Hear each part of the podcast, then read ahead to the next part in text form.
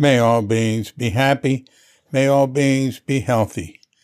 May all beings be free from harm. May all beings love life. May all beings awaken.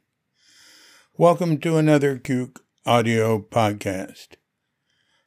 I'm D.C. Poobah of Cuke Audio and Cuke Archives, preserving the legacy of Shunryu Suzuki and those whose paths cross his, and anything else that comes to mind. I pray that you and yours are safe and comfortable, free from economic hardship, and able to get out and do whatever it is you want within the limitations of the universal precept of do as little harm as possible. So today we have the second consecutive podcast with guest Barry Crawford, and that's B-E-R-R-Y Crawford. And I have a friend named Barry in Fort Worth. And I looked up, you know, you can look up how common a name is. B-A-R-R-Y is, I think, 4 times more common than B-E-R-R-Y. I think those are the only 2 B-E-R-R-Y Barrys that I can remember knowing. So that's significant, right? Anyway, last week... We talked about Barry's Zen path and his life and that sort of thing. And this week, we're going to talk about his delving into the science of Zen. And appropriately, he has a website called... Getting a little closer to it here. Scienceofzen.org. Just wanted to make sure. And we touch on, there's another one, and we start off with it a little bit. The Sierra Foothills Zen.com. And that's interesting. That's, you know, outward bound Zen sort of thing. That's really neat. I'd like to go do that with him. I don't know if I can get over there. But the science of Zen is very, very well thought out, and he's put a lot into it. And I was really interested in it. Ever since we talked, I've been thinking about it now and then. It gives a neat little frame of reference for, you know, what's going on in the head. And, you know, the understanding of stuff like that is always evolving. And I think he's pretty up to date with what they're saying these days. Anyway, look, let's just go on and give him a call and see what he has to say about all this. So let's do that, though, after our pause to meditate. So when you hear the bell, if you're of such a mind, hit pause. And meditate or whatever for as long as you wish. And when you're through, hit unpause. And we'll hit the bell to end the meditation or whatever, and we'll give Barry Crawford a call.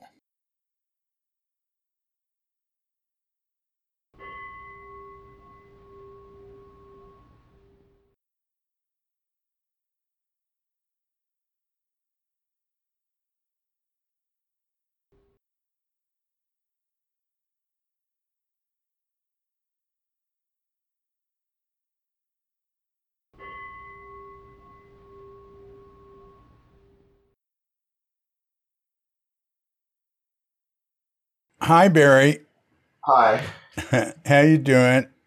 Good. Can you hear me well? Yeah. Yeah. Hey, it's hard to get a picture of you. You're modest. You know, to find a picture of you for the last podcast, I had to go to your Facebook page, and there was only one good one. I could have taken you out of a group picture there. That photo is probably 15 years old. Well, it looks pretty much like you look now. But I'd suggest you put a picture of yourself on Simplicity Zen. People will want to see you. Yeah, you're right. You're right. Yeah. I mean, I did. And you're a very handsome man. So. Oh, I totally agree. I'm just kidding. Last week, we had a brief podcast with you. Mm-hmm. It was nice. Mm-hmm. And, you know, just talked about your practice and your life and that. And I found it very interesting. But, you know, I had noticed on Simplicity Zen, you had two other sites. Mm-hmm. One, you know, your outdoors stuff. Mm-hmm. And Sierra, what's that called? Sierra Foothills Zen, right. Oh, Sierra Foothills Zen. Yeah. Oh, well, wait. All right. I just want to ask you, what I haven't looked at it yet. I looked at the science site. What is Sierra Foothills Zen site?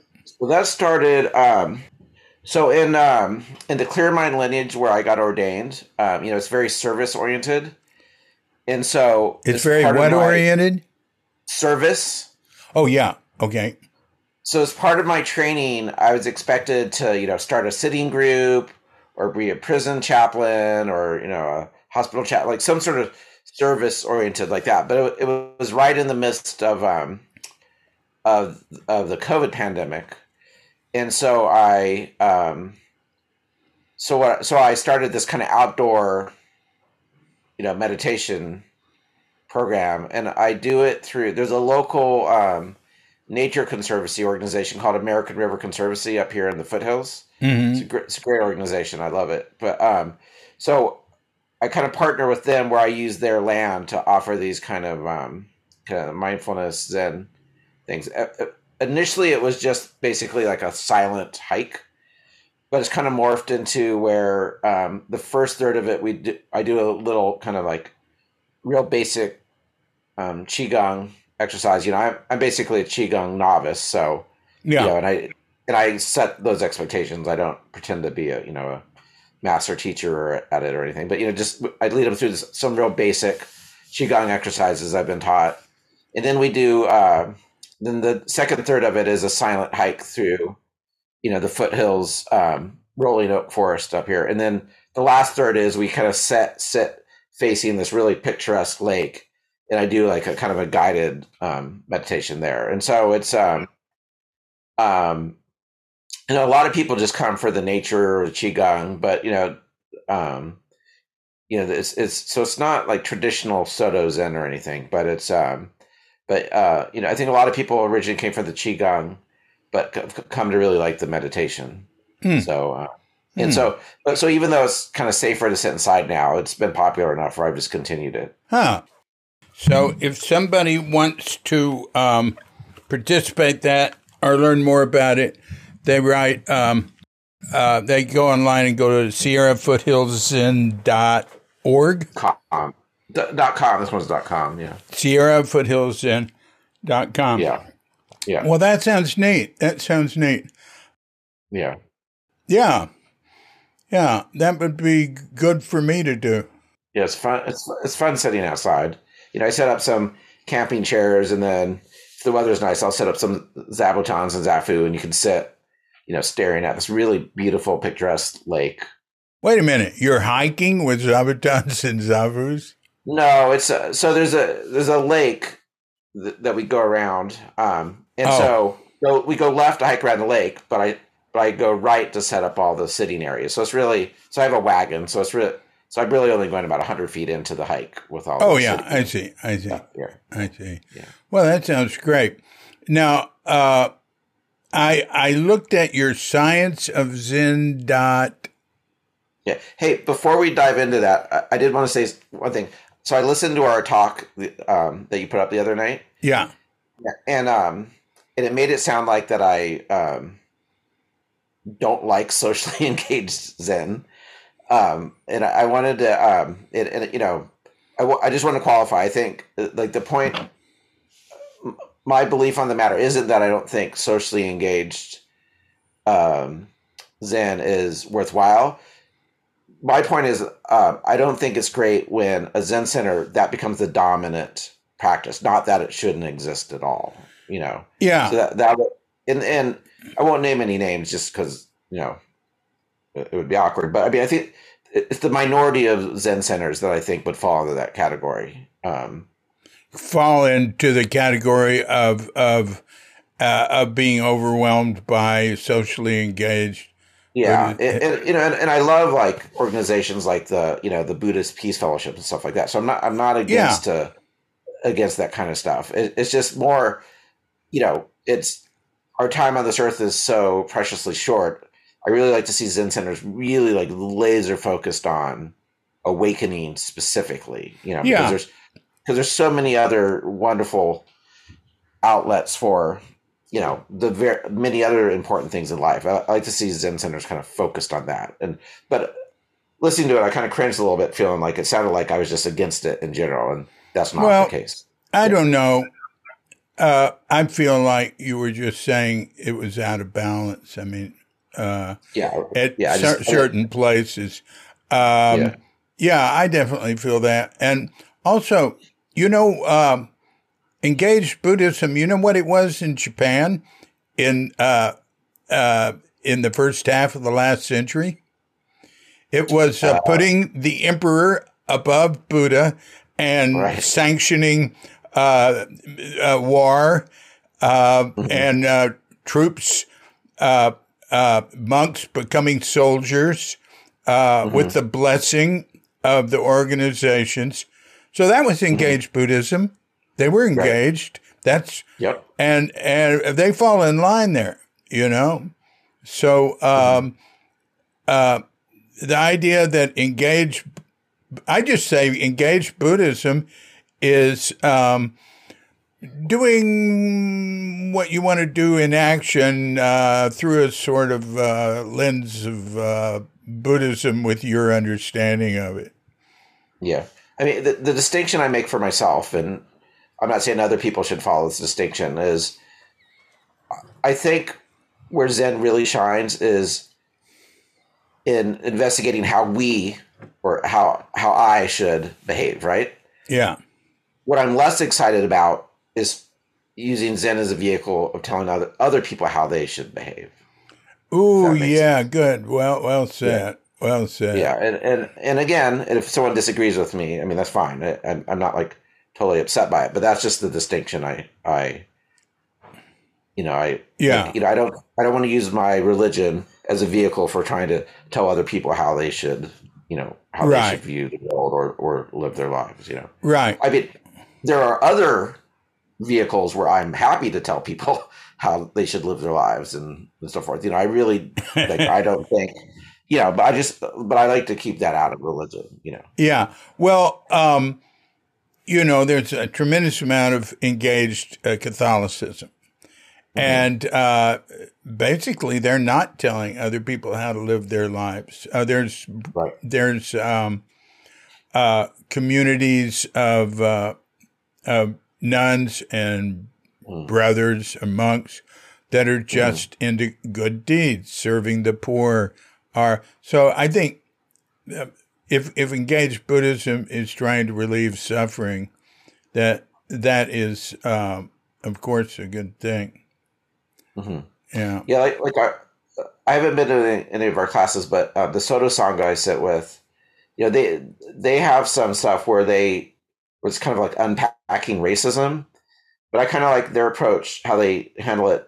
They're talking about like what's your relationship to racism, as opposed to, you know, here's what's wrong with racism, and, you know, here's what other people should be doing. You know, I like that approach, you know? Yeah. Yeah. I know when I see that, I think, oh, I don't want to go to one of those meetings.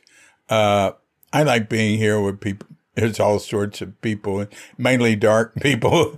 And most of my friends are dark skinned, and I really don't have to worry about it.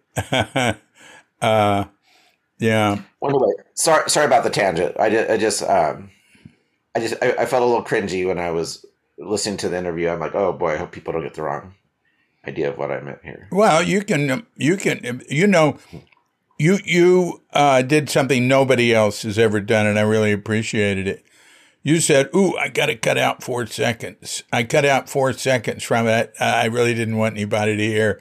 And so here's the MP3. I did it. All I had to do was upload it. That was great. So if you want to go back and do that, mess with it. Yeah, that's fine. Yeah, you can stick it in, man. I do that sometimes. I come in and I just stick it in. I say, oh, you know, I have to listen to this. I want to make clear so-and-so or something. So I don't care.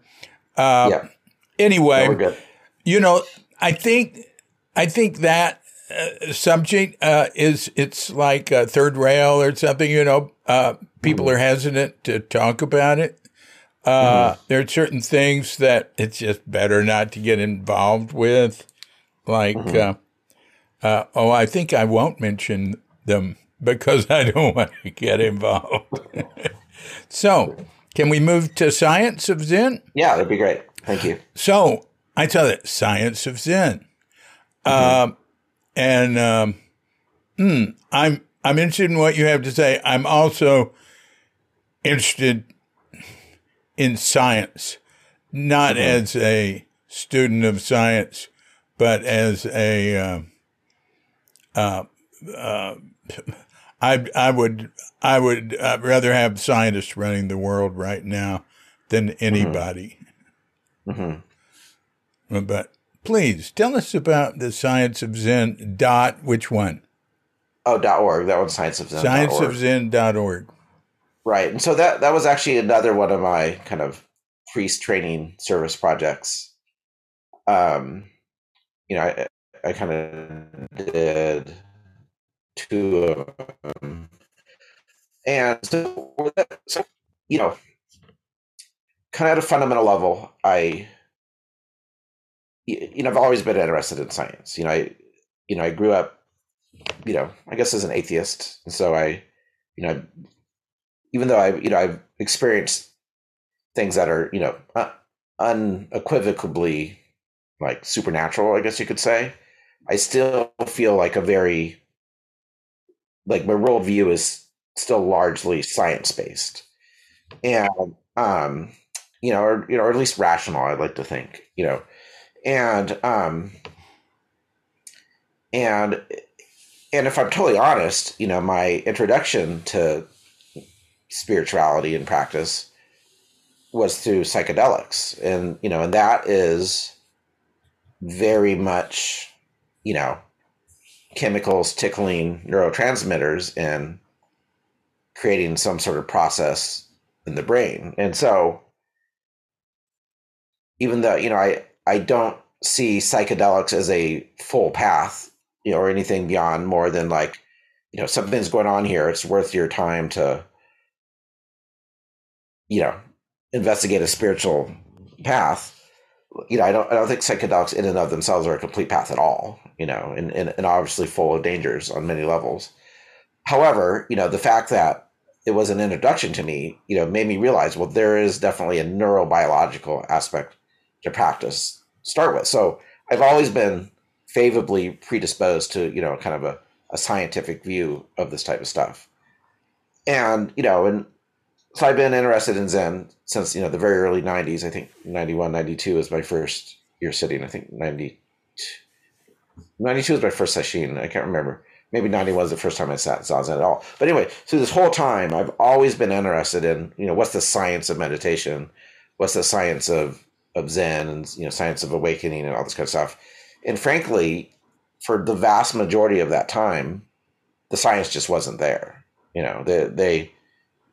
A lot of the stuff we understand kind of as the basis for it, they didn't even know it existed, let alone were they measuring it. And so it's really starting about 10 years ago, but even more so, increasing in speed about 4 or 5 years ago, the science has really started catching up to understanding kind of the neurological basis of practice.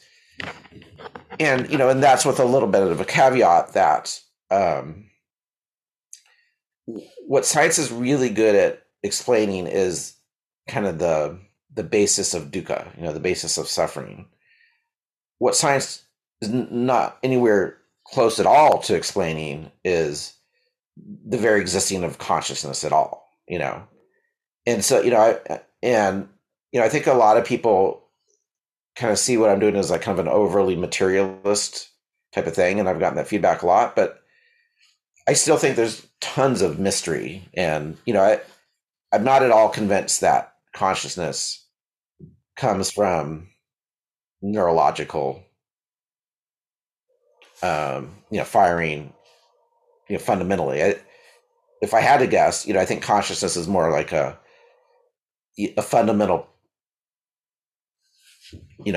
fact of the universe. And it's just one of many resources that the brain makes use of, to keep this kind of body mind alive in the world while I'm here, kind of like, the brain makes use of electricity. It makes use of, heat and thermodynamics, right? These are all dynamics of the universe that the, that living organism can make use of. And I think consciousness probably falls in that category too. So anyway, with that caveat, I want to say what the science has done really good at explaining is kind of the neurological basis of self, and why that neurological base of self kind of leads to suffering. And one thing that's really interesting that the science has shown is, early on, I kind of assumed that there's some part of the brain, that's like the spiritual, like lobe or something, right? And the scientists will discover like, oh, you tickle that lobe and boom, you have a non-dual experience or whatever, and, I thought there was like machinery kind of built into the brain, to produce mystical experiences. And what's really fascinated me, and in retrospect, it should have been obvious, is what they've discovered is not so much that there's machinery in the brain to produce mystical experiences or spiritual experiences or kind of create a path to awakening. It's more like when certain parts of the brain shut down or disengage, that's when the magic happens. So it's not so much that, the brain is designed for awakening. It's with certain parts of the brain that kind of create dukkha are downgraded in their activity. That's when interesting practice dynamics happen. Does that make sense? Yeah. Yeah. I understand what you're saying. I basically am just listening. Yeah. I don't know what to think. Right. Yeah. And so do you want me to monologue about this for a little bit, or do you have questions, or explain what the science is? I mean, you've got charts and stuff. I don't know if charts, right? You've got graphics on your site.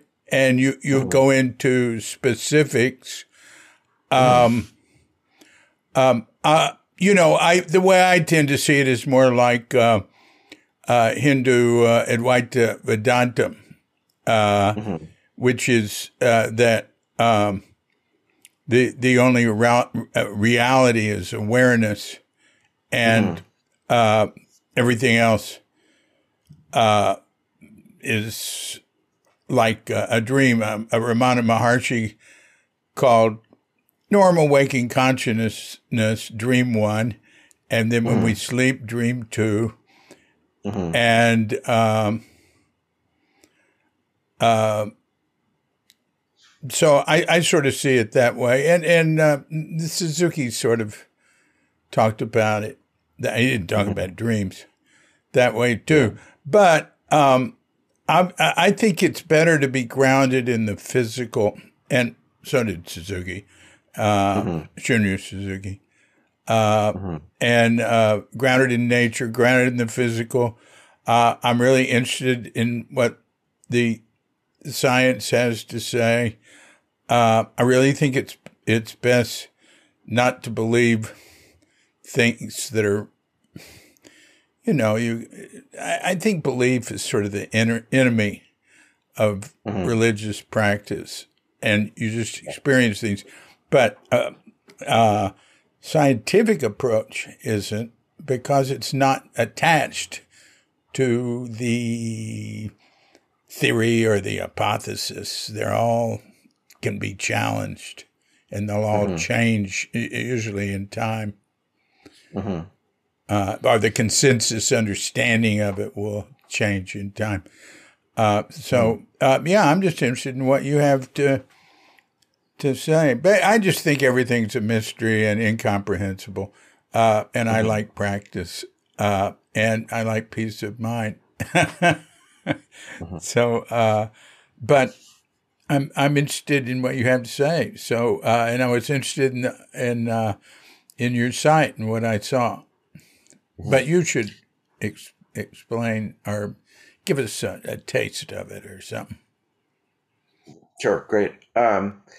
So, you know, I think a good entry point is kind of to kind of look at kind of Buddhism 101 stuff, you know, kind of the Four Noble Truths and Three Poisons and, you know, Three Truths and sort of stuff.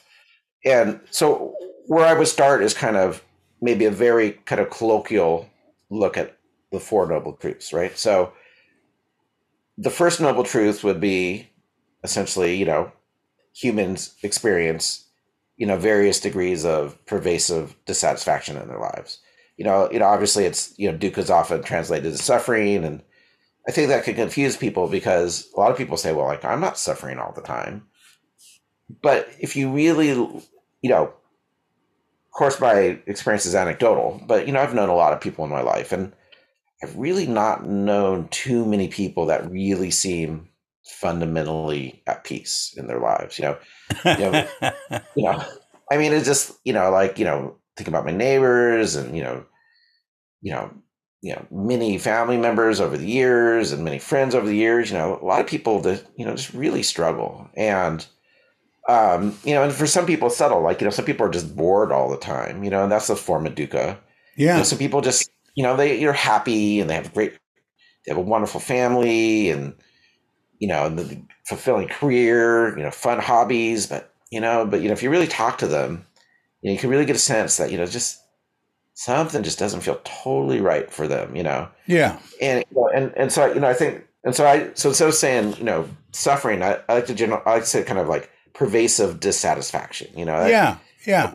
That's good. And that doesn't mean that there's not joy in life, you know, it just means that there's just too much dissatisfaction. You know, it's like things are more complex and more difficult than they really need to be. And so that's kind of, you know, the first truth. And the second truth is, again, to kind of put it very colloquially, is, you know, people have that dissatisfaction because they have expectations, right? You know, you want things to go the way you want them to go. You know, you crave certain things, and that can kind of be broken down further, you know, at a real kind of, you know, fundamental level, you know, people crave, you know, or, you know, head towards pleasure and are aversive to discomfort or pain, right? You know, that's just really fundamentally baked into our, you know, kind of our machinery as an organism. And that's something that exists in organisms probably, you know, millions and millions of years of ancestors behind us.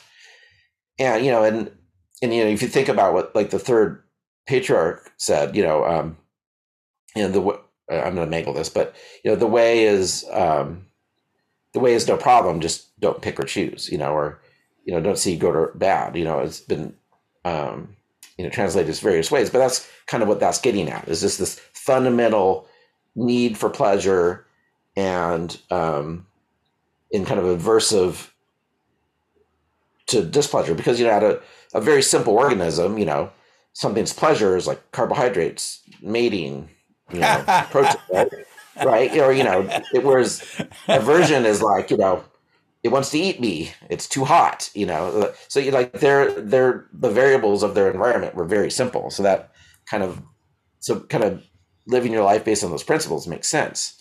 And even humans, you know, on one level, you know, we're incredibly successful. I mean, there's billions of us, and there's been many billions of us. And so, I mean, obviously we're successful as a species, but the problem is that evolution does not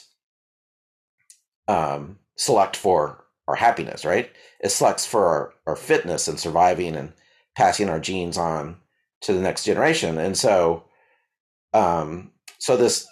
this fundamental need to, you know, dualistic need to chase pleasure and flee discomfort, while wildly successful from an evolutionary survival standpoint, kind of sucks from an individual standpoint of being happy, because, you know, we're always chasing that. And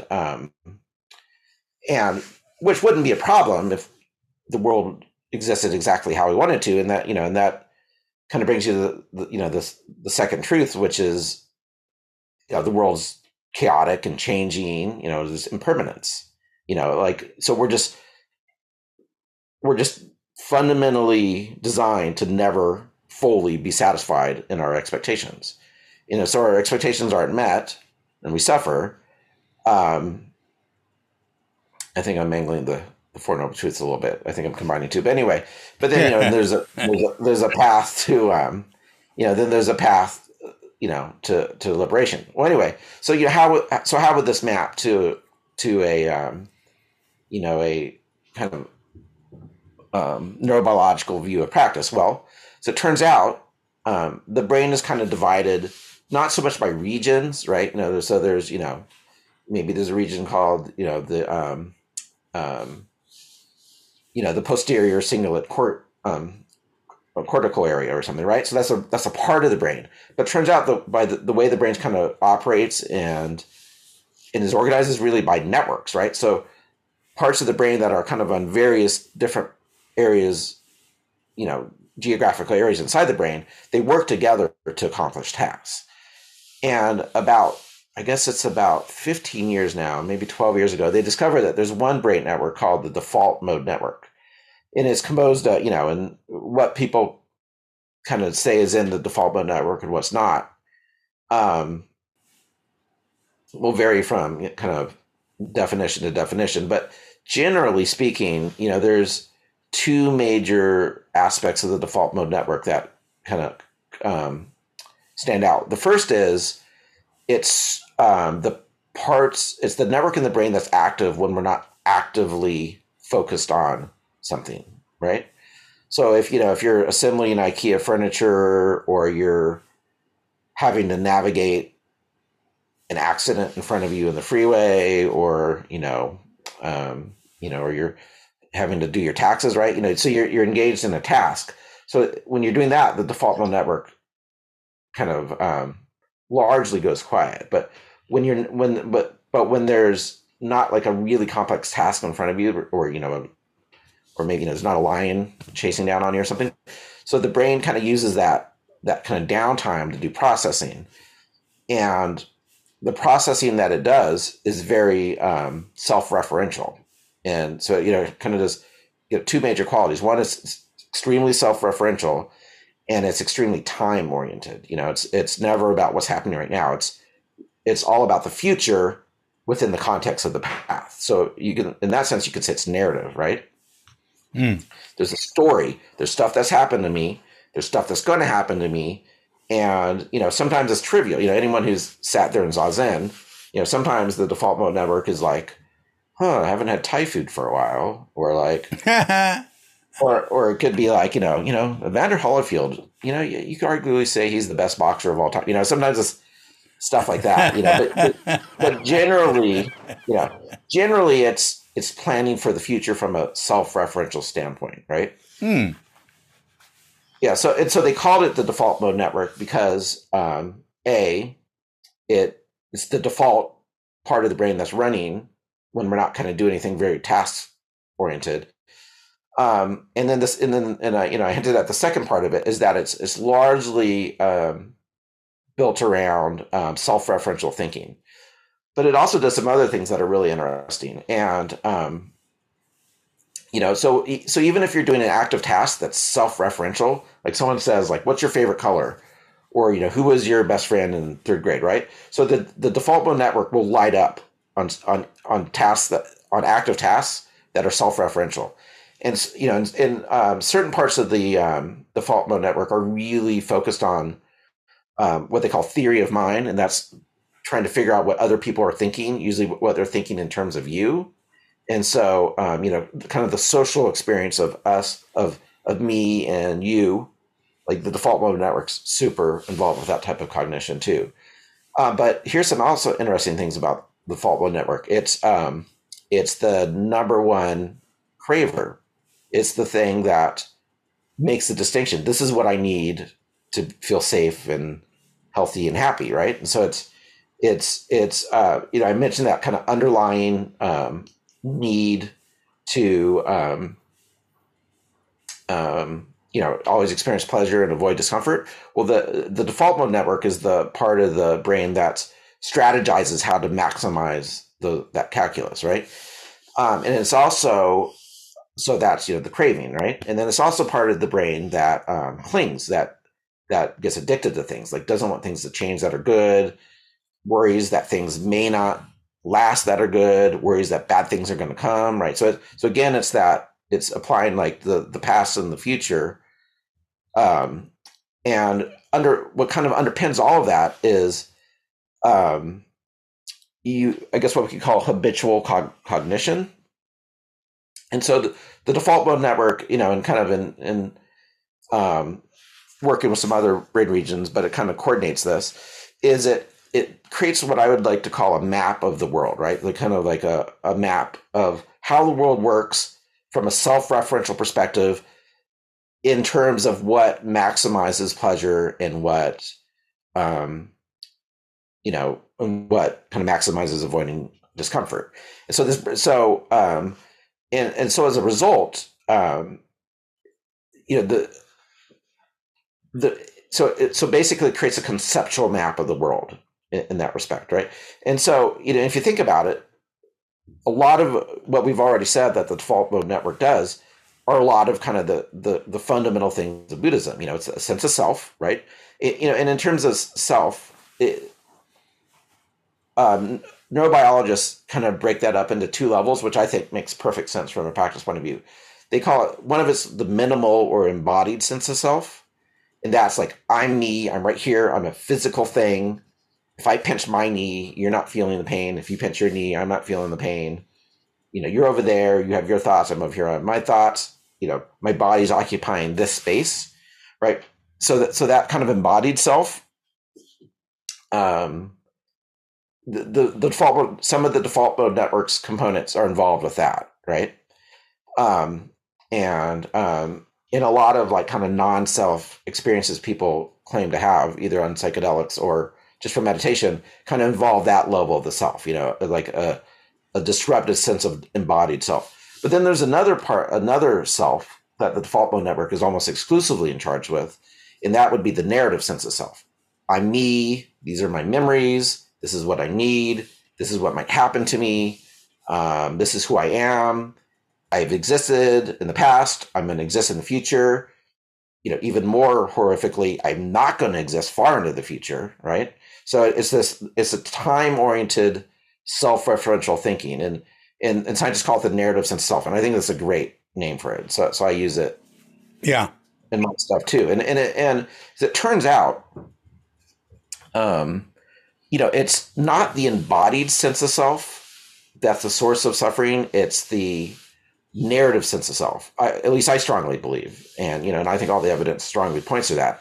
It's worrying about the future, conceptualizing our place in the world, making assumptions about reality, behaving habitually, thinking habitually, all these kind of self-oriented cognitive functions. These are what's caused suffering. Me being a physical being here, like the fact that, when I eat, you don't get full. Like that's not really causing suffering. And what confuses the situation is oftentimes, people can have non-self experiences. And if you really dive into the scientific literature and also the kind of the religious / spiritual literature, you can kind of see that people are having different types of non-self experiences. Some people are having purely embodied self, non-self experiences, right? And I think anyone who's tried hallucinogenics or sat for a long time has these type of experiences. I've been at retreats where, there's just no difference between me and the wall in front of me. Like there's no separation, right? Or the bell rings and like, oh my God, I am that bell ring. Or like, I've had crickets for some reason get me a lot. A lot of times I have you know, like in the kind of a deep samadhi state, I have a hard time kind of separating from the cricket sounds, or you see someone, you're like, oh, that's me, you know, like I'm that person, you know, like, you know, and then, you know, even things like out of body experiences, that's a disruption of the embodied sense of self, you know, shamanistic journeys, you know, that's a disruption of the embodied sense of self, you know, and I think a lot of times people have these, or oh, my body doesn't exist anywhere. My body is infinite. You know, you have all these experiences, and a lot of people think, well, the Buddha said there's no self, and I just had an experience of no self. I'm like, oh, that's enlightenment, right? Mm-hmm. Well, you know, and if you think back to the Buddha's biography, he was a master meditator, right? And, you know, and he mastered, various like really advanced trance meditative states. And what was his conclusion? Like, those don't lead, you know, and those trance states were very much involved a disruptive sense of self. You know, if you get down to it, I don't have the names in front of me. I don't remember, but you know, infinite space and time, and you know, all that kind of stuff. But you know, those are all disruptive sense of selves, but they don't; those don't lead to liberation. You know, and I remember when you know I would first have those experiences, I'd be like, "Aha, enlightenment!" And you know, and I've talked to other people, it's like, "Aha, enlightenment!" But those aren't true. You know, from a Buddhist perspective, not awakening experiences. But then we look at the other sense of self, the narrative sense of self, the one that causes suffering, you know, dukkha, that, you know, when that drops away, you know, that's when there's peace, I believe. And like I said, what often confuses things is those two sense of selves, since they share some neural machinery, they'll often drop at the same time. Hmm. And plus, you know, a lot of times the dropping the embodied sense of self will kind of correlate to, you know, jhana states. So if you know, there's like 8 jhana states, you know, kind of 4 primary ones. You know, the first jhana, second jhana, third jhana, fourth, like, you know, the first 2 of those, maybe arguably the third, like they involve like really blissful experiences. So a lot of times someone will be in a deep meditative absorption and they'll be in like a jhana blissful state. And then they'll drop the embodied sense of self. Well, since my self went away and I'm feeling this joy, like this must be enlightenment, you know, but those are transitory experiences. And from the Buddhist perspective, you know, they're creative. They, you know, there's a cause and effect there. Whereas, you know, nirvana, you know, awakening exists outside of the context of, you know, cause and effect. You know, it's uncreated, unborn, right? And so, anyway, so the point I'm trying to get to is when you really look at a sense of self and how the brain creates it, it's this narrative sense of self that that causes suffering, right? You know, and sometimes it's very subtle, like you're at the supermarket and you're feeling bored, you're in line, and like the checker's taking forever, like you left your phone in the car, so you have nothing to like, you know, there's no escapist opportunities, you know, so that's like, that's boredom, right? That's a form of dukkha. Or maybe, you know, like, oh my God, you know, my loved one lost their job, and what are we going to do? You know, so it's all this kind of future, you know, like it's unwillingness to either experience discomfort now or in the future. You know, so it's that narrative worry, right? And from my own experience and talking to other people, and you know, if you really look closely at all the Zen and Buddhist literature, it's this narrative sense of self that's causing suffering. So the goal is like, so what do you do? So there's this pervasive sense of narrative self-referential thinking that's causing all this problem. So what do you do, right? Well, you think, well, I will just live in the moment, right? I'm going to decide to live in the moment, or I'm not going to have this delusive thinking. Well, that doesn't work, right?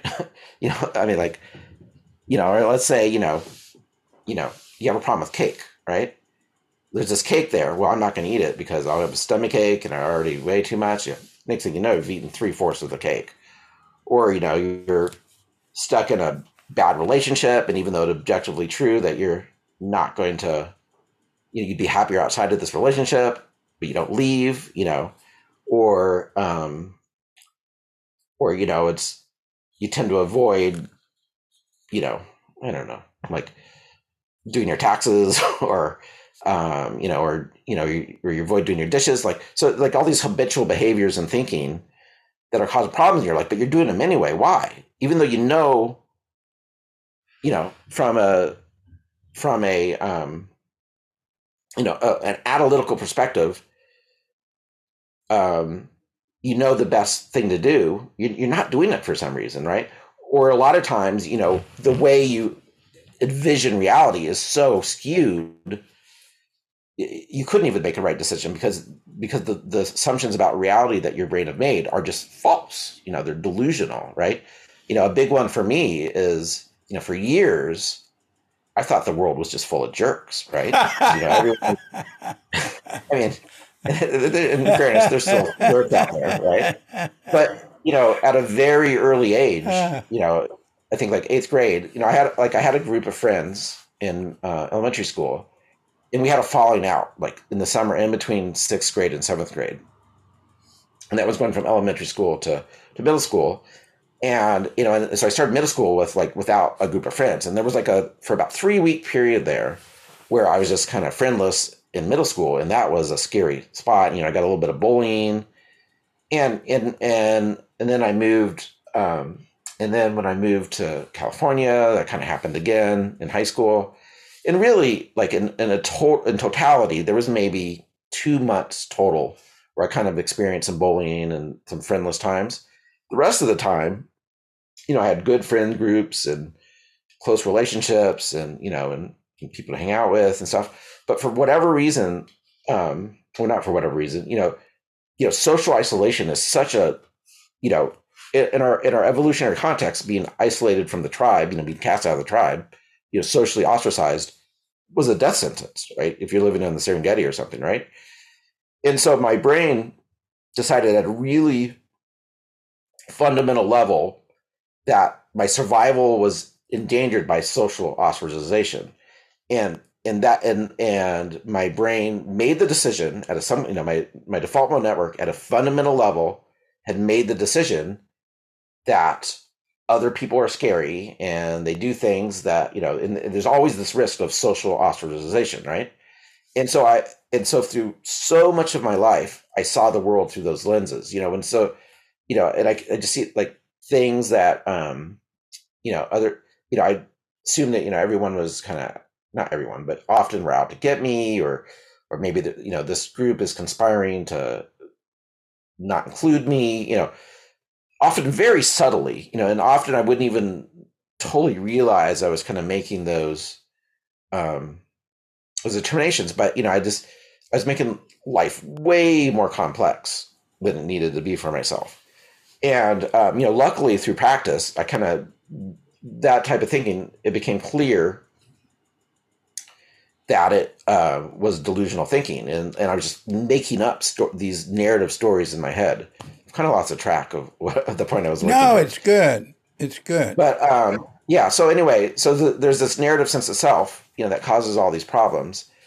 I remember the point. Well, and so even to the point where, so sometimes, you have the delusional sense of reality, but even when you have an accurate sense of reality, like eating that cake is bad for me, you're still doing it anyway. And why is that? And that's because the default mode network is making decisions based on the payoff of getting pleasure and avoiding pain, right? It drives the show in our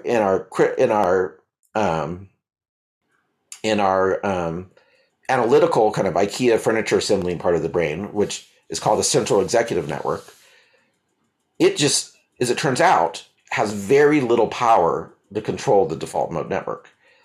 And so that's why willpower doesn't work that well, and that's why, or often doesn't work well, usually.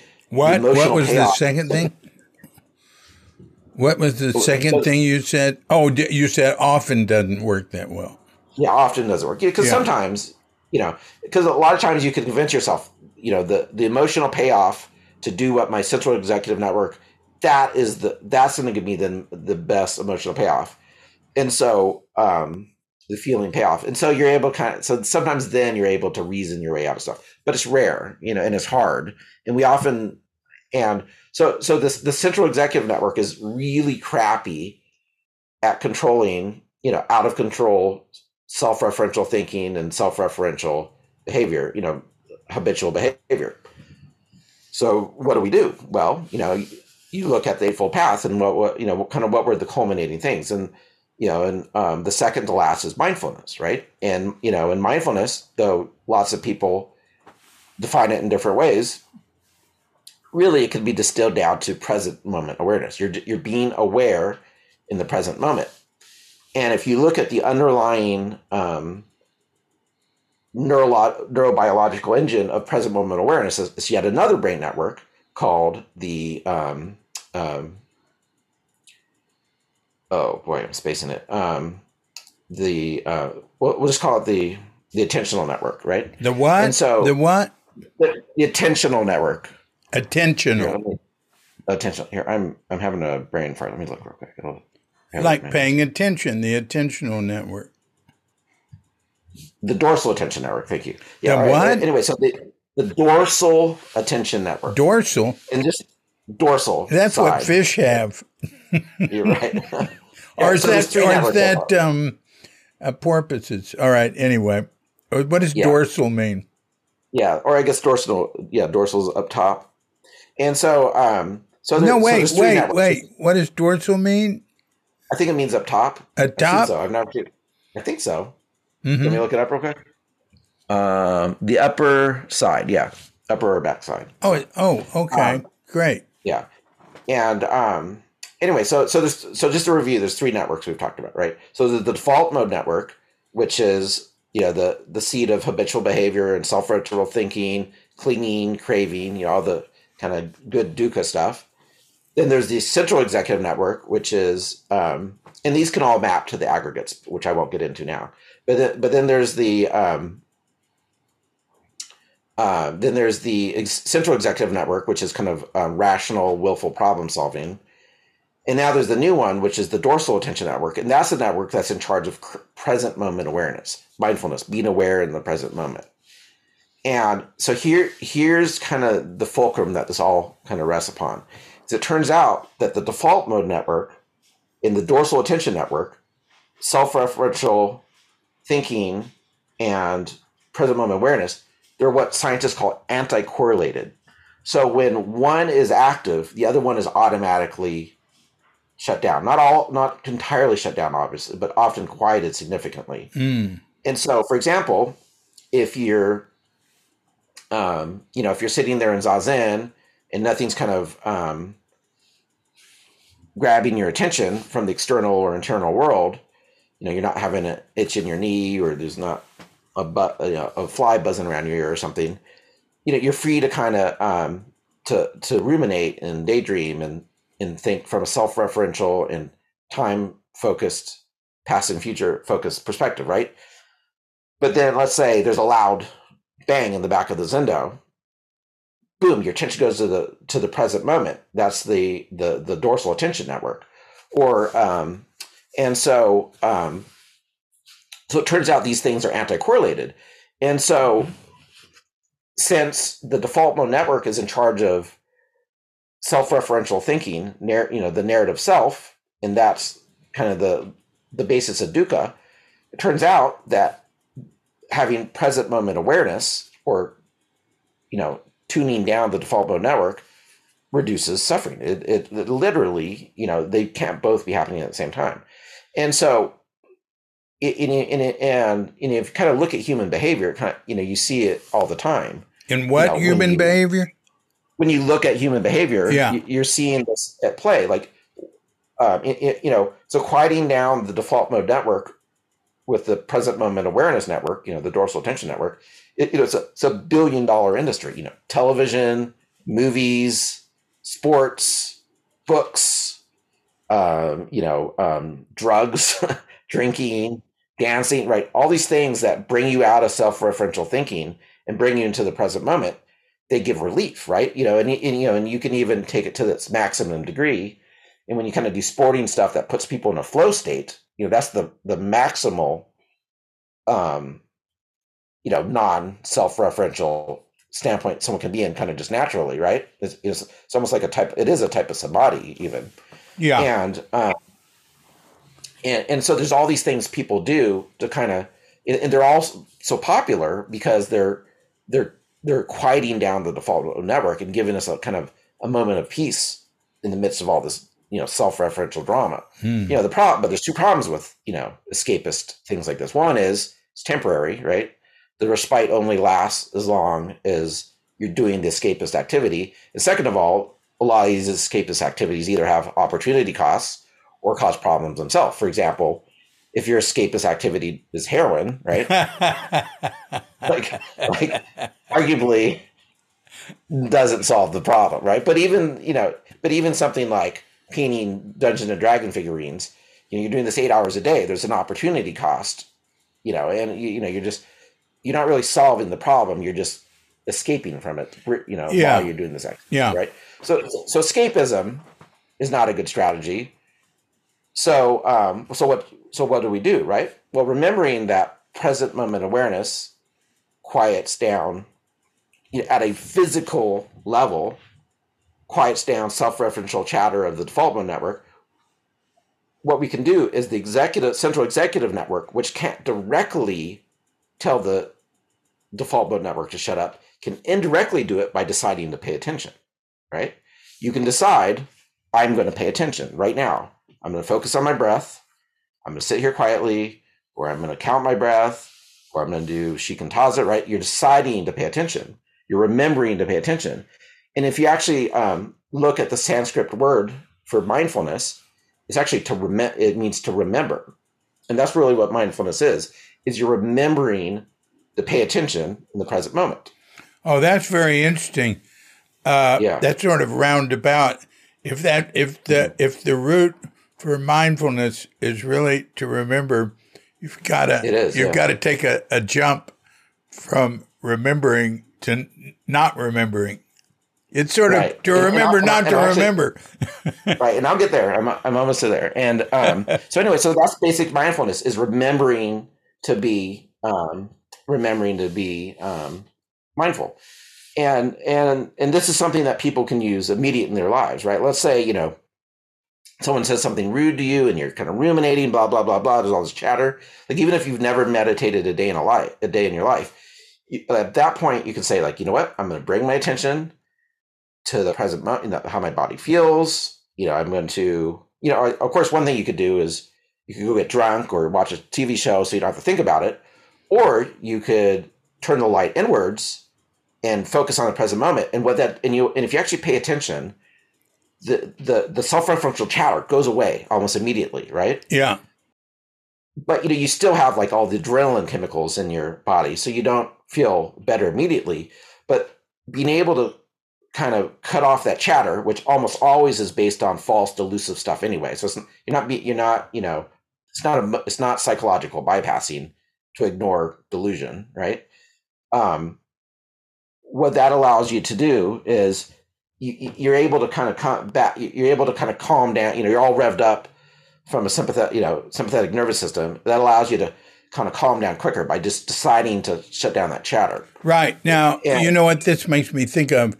I never thought of it this way, but a very common bit of advice for someone who's like something happened immediately that they want to strike out, they're angry, is to count to 10.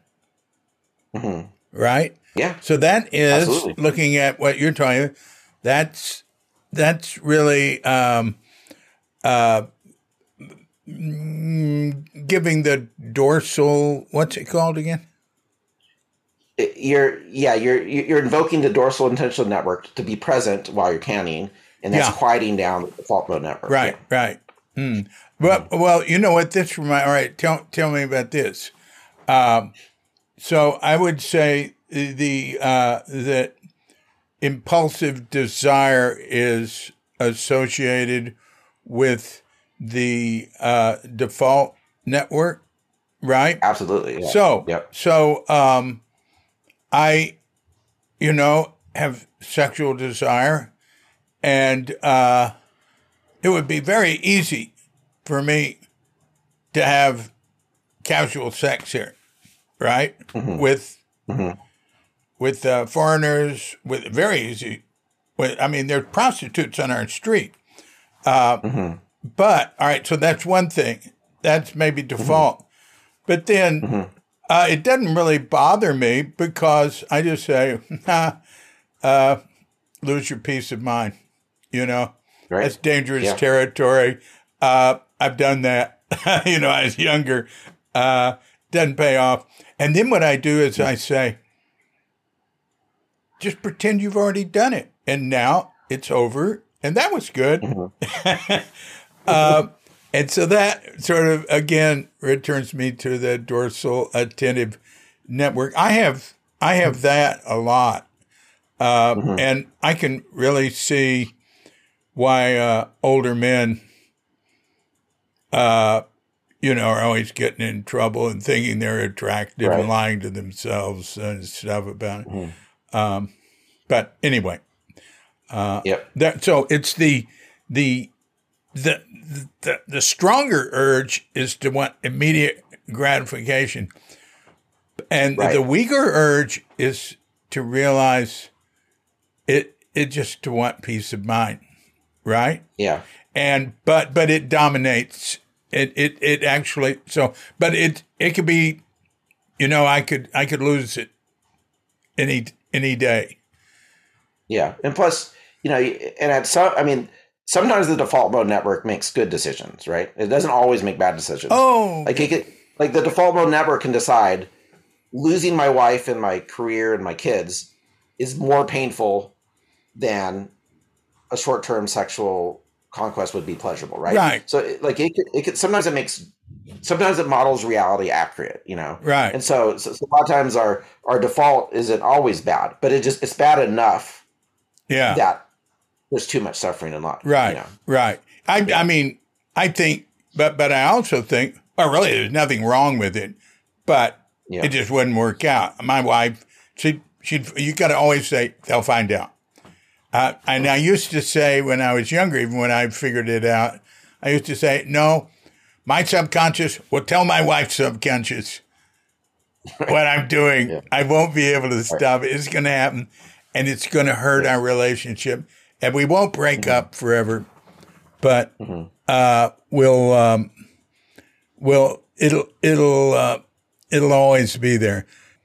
All right, so go on. All right, so thank you. So the stage we're at now is where we're taking, you know, kind of we're doing tactical mindfulness. You know, either we're deciding to be mindful when we're sitting, or we're smart enough to be able to catch ourselves when we're having an emotional reaction. We're able to be mindful there, right? You know, we're remembering to pay attention. But here's what's really interesting, and this is kind of where practice kind of comes in, is when neurobiological researchers, you know, who take brain scans of people, there's something called functional magnetic resonance imaging, fMRI, and you basically take a snapshot of what is happening in the brain. You know, they measure like oxygen, like where's oxygen being used, right? And you know, that kind of magnetizes differently, so they're able to take a picture of it. And one thing they these guys, so whenever they do meditation studies or really any brain studies at all, they always take a resting state image. So they have something to compare to whatever they're measuring, right? So that maybe it's a study where they're measuring someone what part of the brain lights up when you do math. You know, maybe that's the study, right? So they'll do a resting state image, and then they'll do you know, whatever they're trying to measure for. And so, you know, and so when they were doing these studies for meditators, you know, they would take a resting state of these meditators, and then they would ask them to meditate, right? And they do these for beginners, meditators, you know, like, let's just take a snapshot of resting state. Okay, now I want you to meditate, and we'll take a snapshot. And then they did it for experienced meditators, you know, let's take the resting state just so we have a baseline, and then we'll ask them to meditate. And what they discovered was, for the experienced meditators, and I think that's usually around like 8,000 to 7,000 hours of meditation, you know, kind of be in that what they consider an experienced meditator, is that their default mode network, even in the resting state, was very quiet compared to the average population. And this is where we kind of get to the crux of how practice works, is these people with all these meditation experience, they just had their self-referential narrative self was just much quieter than the average person. Mm. And that kind of go, and anyone who's been lucky enough to practice years, that probably maps with their experience. As they've been sitting, life just becomes simpler. There's just less drama, you're thinking a lot, you're not, you're caught by things less, you come to a bit, emotional baseline quicker, right? And this is all, and here's the really fascinating part, is they got to the point, you could show one of these researchers a brain scan of someone, and then they were able to say, so there's another type of MRI. So that was a functional MRI. A regular MRI just takes a picture of the structure of the brain, not what the brain is actually doing. And you could hand one of these researchers just a structural brain image, what's the structure of the brain? And they would be able to say, that's a long-term meditator. That's not a long-term meditator. This is a long, they could actually identify the long-term meditators by the structure of their brains. Mm. And so what's happening here is when you're meditating, you're actually reconfiguring the way your brain's kind of put together. Some parts are actually thickened, and I'll talk in a moment about what parts are thickened. But more importantly, the default mode network kind of gets decoupled from the rest other parts of the brain, where it's not so much in charge of the show anymore. And so and this is probably the most key thing to understand. The changes that are coming to people's life from this long-term meditation practice is not because the central executive network has decided to think a new philosophy in life.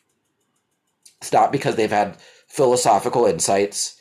It's not because they've decided to live in the moment. It's not because they've decided to let go. It's not because they've had insight into their childhood, right? But what's actually happening is their brain is changing shape. It's a lot like lifting weights, right? Like someone could come up to me and be like, dude, get bigger muscles. And I could sit there and I'd be like, okay, I'm thinking that I want to have bigger muscles, and my muscles don't get bigger, right? I actually need to physically lift weights to increase my muscle density, right? And meditation is the same way. All the benefits of practice are not there because of any thoughts that you've had. They're there because you've changed the physical structure of your brain. Right. You're literally strengthening some areas, shrinking, like the fear centers of the brain actually shrink. The executive and the attentional areas increase. Connections between them change, and so unfortunately I have to identify another brain network to really fully flesh out this point. So this will be our fourth brain network, and this is the let's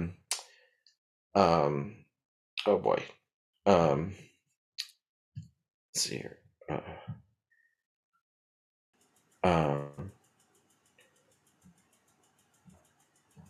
the salience network. Sorry. Yeah. So now there's the salience. So we have to identify. Say, I didn't understand it. The salience network. Salient. Yeah. Salience. And so the salience network, what it's in charge of is constantly kind of running in the background. What does salient mean? Salient means, what's important. Oh yeah. Salient point. Right. Exactly. And so the salience network is constantly scanning both inside your body and the world around you, looking for something that's important, right? And the way the salience network works is if nothing important is happening, it says, hey, default mode network, let's use this downtime to plan for the future, right? And so the default mode network says, great, blah, blah, blah. She's mean to me, blah, blah, blah. I'm not attractive to members of the opposite sex, blah, blah, blah, blah. you know, oh, I shouldn't have said that. That's so embarrassing, blah, blah, blah, you know, right? So it's doing its kind of self-referential ruminating. But then there's, you hear a roar. And of course, since the salience network is always scanning the environment, it hears the roar and says, all right, default mode network, shut up. Dorsal attention network, I heard a roar, pay attention, and work with the central executive network to solve this problem. We don't want to get eaten, right? So basically, the salience network is in charge of switching between the default mode network and the dorsal attention network, switching between self-referential narrative thinking and present moment awareness, kind of as needed, right? Yeah. Oh, I can give an example. I want to give you an example. Yeah, or you can tell me. All right. I used to ride bicycle a lot in Japan. 30 years ago, I left Japan, right? And there was this little granite slab. It was about 2 feet wide that went over a drainage, a creek, but it was cement. Mm-hmm. And it was about probably 6 feet down. And I fell. Finally, it happened. And I lost balance going across it. And I fell. And I hit hard concrete down there. Mm-hmm. And it didn't really hurt me. It hurt my shoulder where I landed.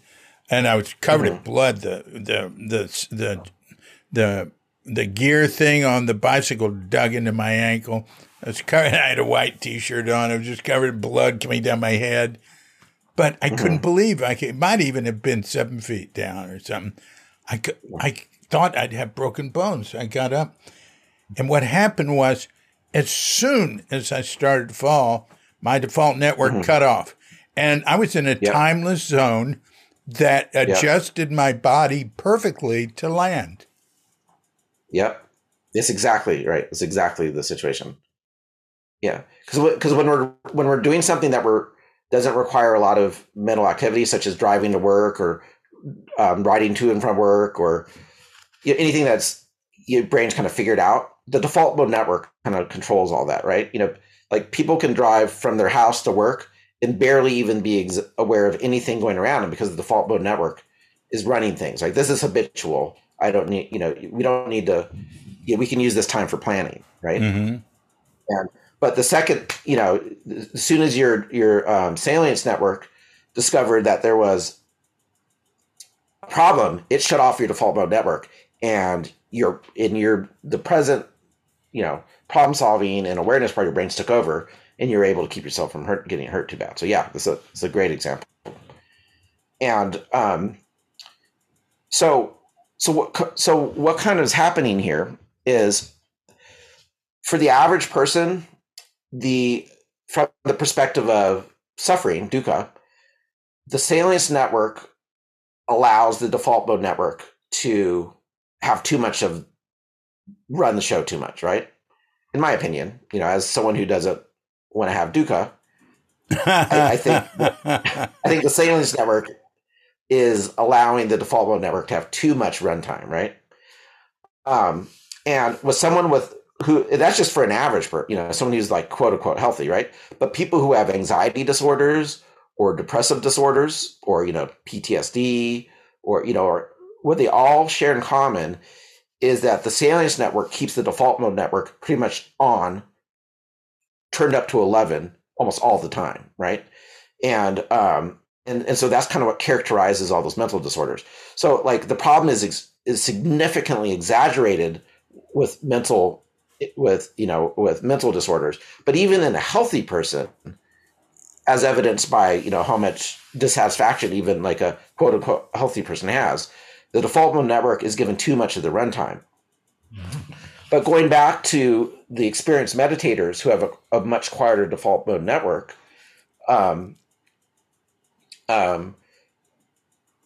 what's happening with them is the salience network kind of is decoupled a little bit from the default mode network, and the whole brain is kind of allowed to fire at will, so to speak, right? So you have a more balanced, less ossified, rigid brain structure that's more flexible and dynamic and can respond to events at will, right?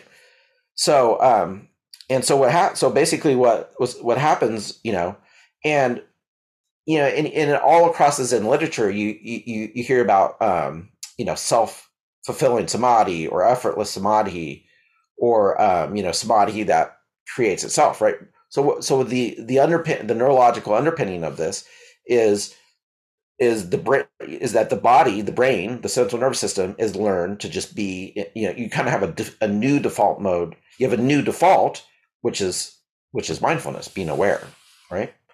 And really, even if you stop there, practice is absolutely worth it, right? I mean, that is wonderfully transformative for a person who's gotten to that point in their practice.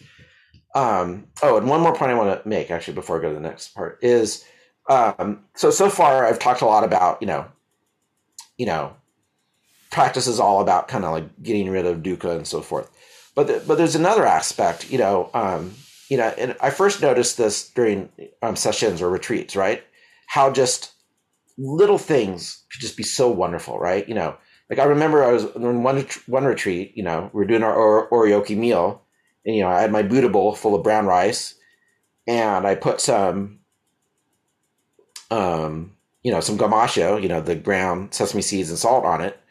And I was eating it, and I just remember, like, this was just the amount of sensory texture and wonderfulness was just almost tear-inducing. It was just so vivid, so amazing. I mean, it left me in awe, right? And you think about, have you ever driven through Yosemite? You're driving through that tunnel.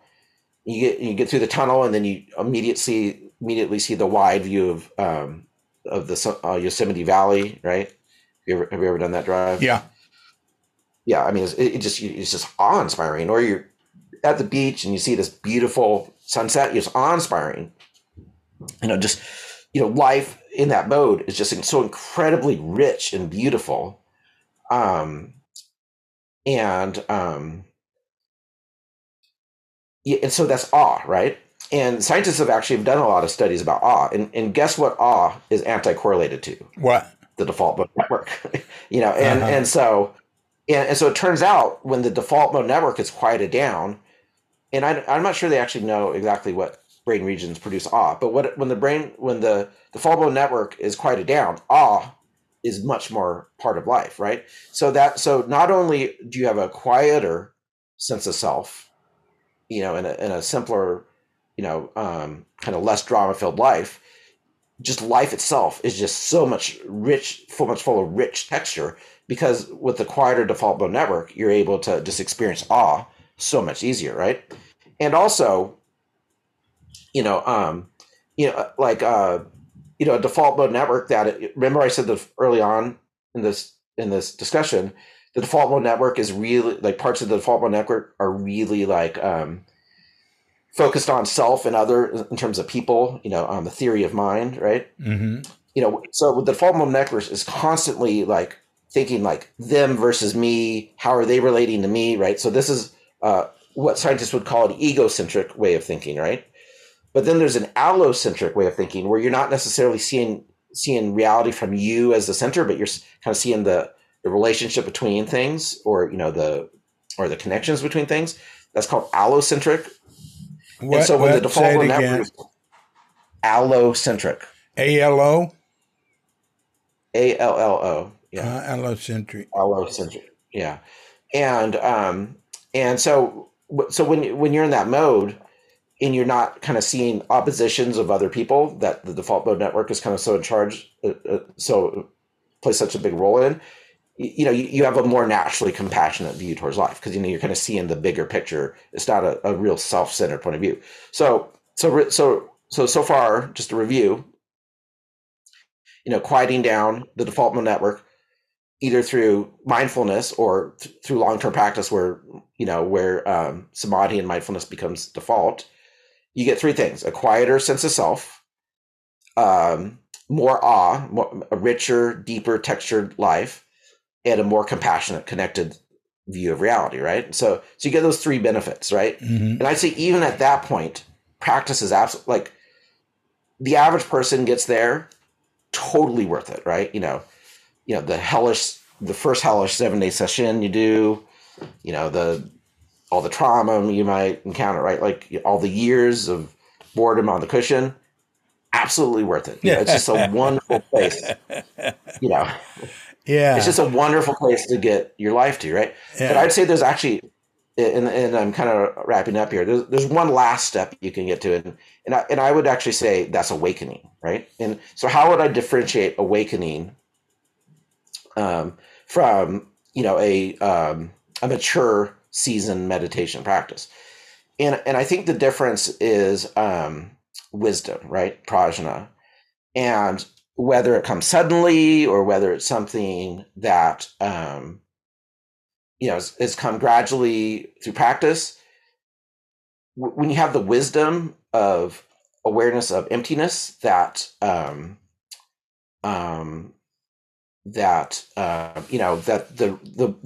map of reality that we create is just a useful illusion, and is actually not reality, like actual true reality. You know, like a true non-dualistic view of reality. When you have that wisdom, that seems to push things into a deeper level, where there's kind of a deeper level of peace. And I think a lot of times, kind of at that awakening level, where the brain kind of realizes that its creations are not really real. You know, where it just kind of experientially understands that. That's kind of where you get like the deeper levels of, you know, where, the fears of old age, sickness, and death kind of melt away. The fear of the void? The fears of old age, sickness, and death. Fear. You know, existential angst. Yeah. That seems to be kind of be resolved at the awakening. Right. You know, something that occurs to me there is the studies in LSD, you know, taking psychedelics. One is showing that people who have taken psychedelics, even a small amount, have better integrated brains and tend to be happier, the complete opposite of what was said by the government or whatever back when I was young. And the other thing is how useful it has been in helping people with terminal disease to, like you say, just greatly reduce or even drop away their fear of dying or anxiety about it. Another thing I thought when you were talking about allocentric is that, like going back to the example of having sexual desire, I not only think, I want peace of mind. I think I want my wife to have peace of mind. Right. Exactly. Right. And then I realized, actually, I want everybody to have peace of mind. I don't want to do anything to reduce other people's peace of mind. And that involves a certain amount of my default thinking, you know, I wish I hadn't said that or whatever. And I want to say one other thing is that back to Ramana Maharshi, he said, well, you know, normal waking life, that's dream one. He didn't say this a lot. He might have said it once or twice. He said, then when we sleep, that's dream two. And then there's deep sleep. He sort of, and I don't really believe anything. I said, well, this is the way he's looking at it, right? He said, that's phenomenal existence, right? And then the what's real is awareness. And how do you find that awareness? Just look at your sense of self. That's it, you know? And that's why Who Am I is the oldest. We're dating way back in India. Go on. Because he said that sense you have of I exist is the, go into that. That's it. And he said the ultimate religious statement is from the Bible, is I am that I am. So I think, you know, that it's very interesting that three marks of existence, one of them is no self, right? Right. Am I saying that correctly? Yeah, totally. Non-self. Yeah. No-self, yeah. All right. But then often, if you look at what Buddha's saying at other times, and I can't remember what's Mahayana or Theravada, but is that you can't say there's self, you can't say there's no self. You'll see a lot of that too. And I have a friend who's a Theravada practitioner who stopped reading Crooked Cucumber because he saw Suzuki use the word self in one of the quotes. Anyway, those are things that occurred to me. Yeah, and I mean, obviously I'm a Mahayana practitioner, so I'm biased, but one teaching I really appreciate from Mahayana is, you know, the two truths. You know, yes, from the absolute perspective, you know, from the perspective of, you know, awakened wisdom, there is no self, right? Right. You know, the narrative, you know, when the narrative story is shut off, there's only the present moment. There's only this. Yeah, right. There's only the you know, there's only the Thagata. You know, there's just this, there's literally this, only this, right? But we do live in a reality of, you know, we simultaneously live in a reality of objects, me, you, past, future, good, bad, right? You know, and, you know, they're both true. And, you know, the, I think it's the, the heroic Sutra, I can't remember the Sanskrit name, but anyway, you know, a big point of that sutra is, you know, and even in the, you know, the Sandokai, you know, according with sameness is still not enlightenment, right? You know, in the White Plum Sangha, translated as encountering the absolute is still not awakening or still not enlightenment. You know, you can have, you know, people can have moments of no, both no narrative self and no embodied self, right? You know, that's encountering the absolute. Yeah. You know, just this, right? But, you know, our ancestors are telling you that's still not awakening. You know, you need to work, you gotta get past that where there's no difference between the relative and the absolute. Right. You know, and that's, you know, obviously something I'm still very much working on myself, but, so I think Suzuki was, you know, well within the realms of orthodox Mahayana practice to say that there is a self. It's just that's just one part of the bigger picture, right? You know? But it's also a way of speaking. Pretty hard. Actually, the person who wrote that to me used the word "I" when they wrote it. Yeah, and the Buddha constantly is referring to himself and other people, and you know, and he talks about, you know, and the Buddha actually even uses the word true self at one point in the Theravada, you know, in the you know the early Buddhist strictures. Yeah, that's just not a Mahayana thing. Yeah, so, yeah. So you know, but you know, even true self is a, you know, is this a skillful mean? You know, saying like true self or true nature. I mean, that's just it's not a thing. That's just a skillful. It's all skillful means. I mean, Suzuki said, you cannot speak the truth. You know, it's you're always speaking half of it. He also said, you know, there is no way to enter into awakening through emptiness. You enter into it through form. And Nagarjuna said, to emphasize emptiness over form, it's better never to have heard of it. Right. Yeah. And he even said emptiness is empty. You know, any conceptualization is missing the mark. Yeah. And actually, that's a kind of a point I probably should have said earlier about the differentiation between awakening and just a mature practice. And I really think it comes down to a sense of identity, you know, knowing who you are from a wisdom perspective. You know, it's not so much, you know, from a conceptual perspective, but actually seeing, like, kind of like, let's say you're like locked in a room and you've, your whole life, and you've and the lights are so low you can only kind of see things in grayscale, right? And you spent 40 years in this room, and you only seen white, gray, and black, right? Those are the only three colors you see. Then all of a sudden, for the first time, someone opens the door, and you see outside the door, and you see red, and then someone closes that door, right? So now you have the experiential wisdom that red exists, right? Someone could have said, hey, red exists, and you've been like, okay, great, that's cool.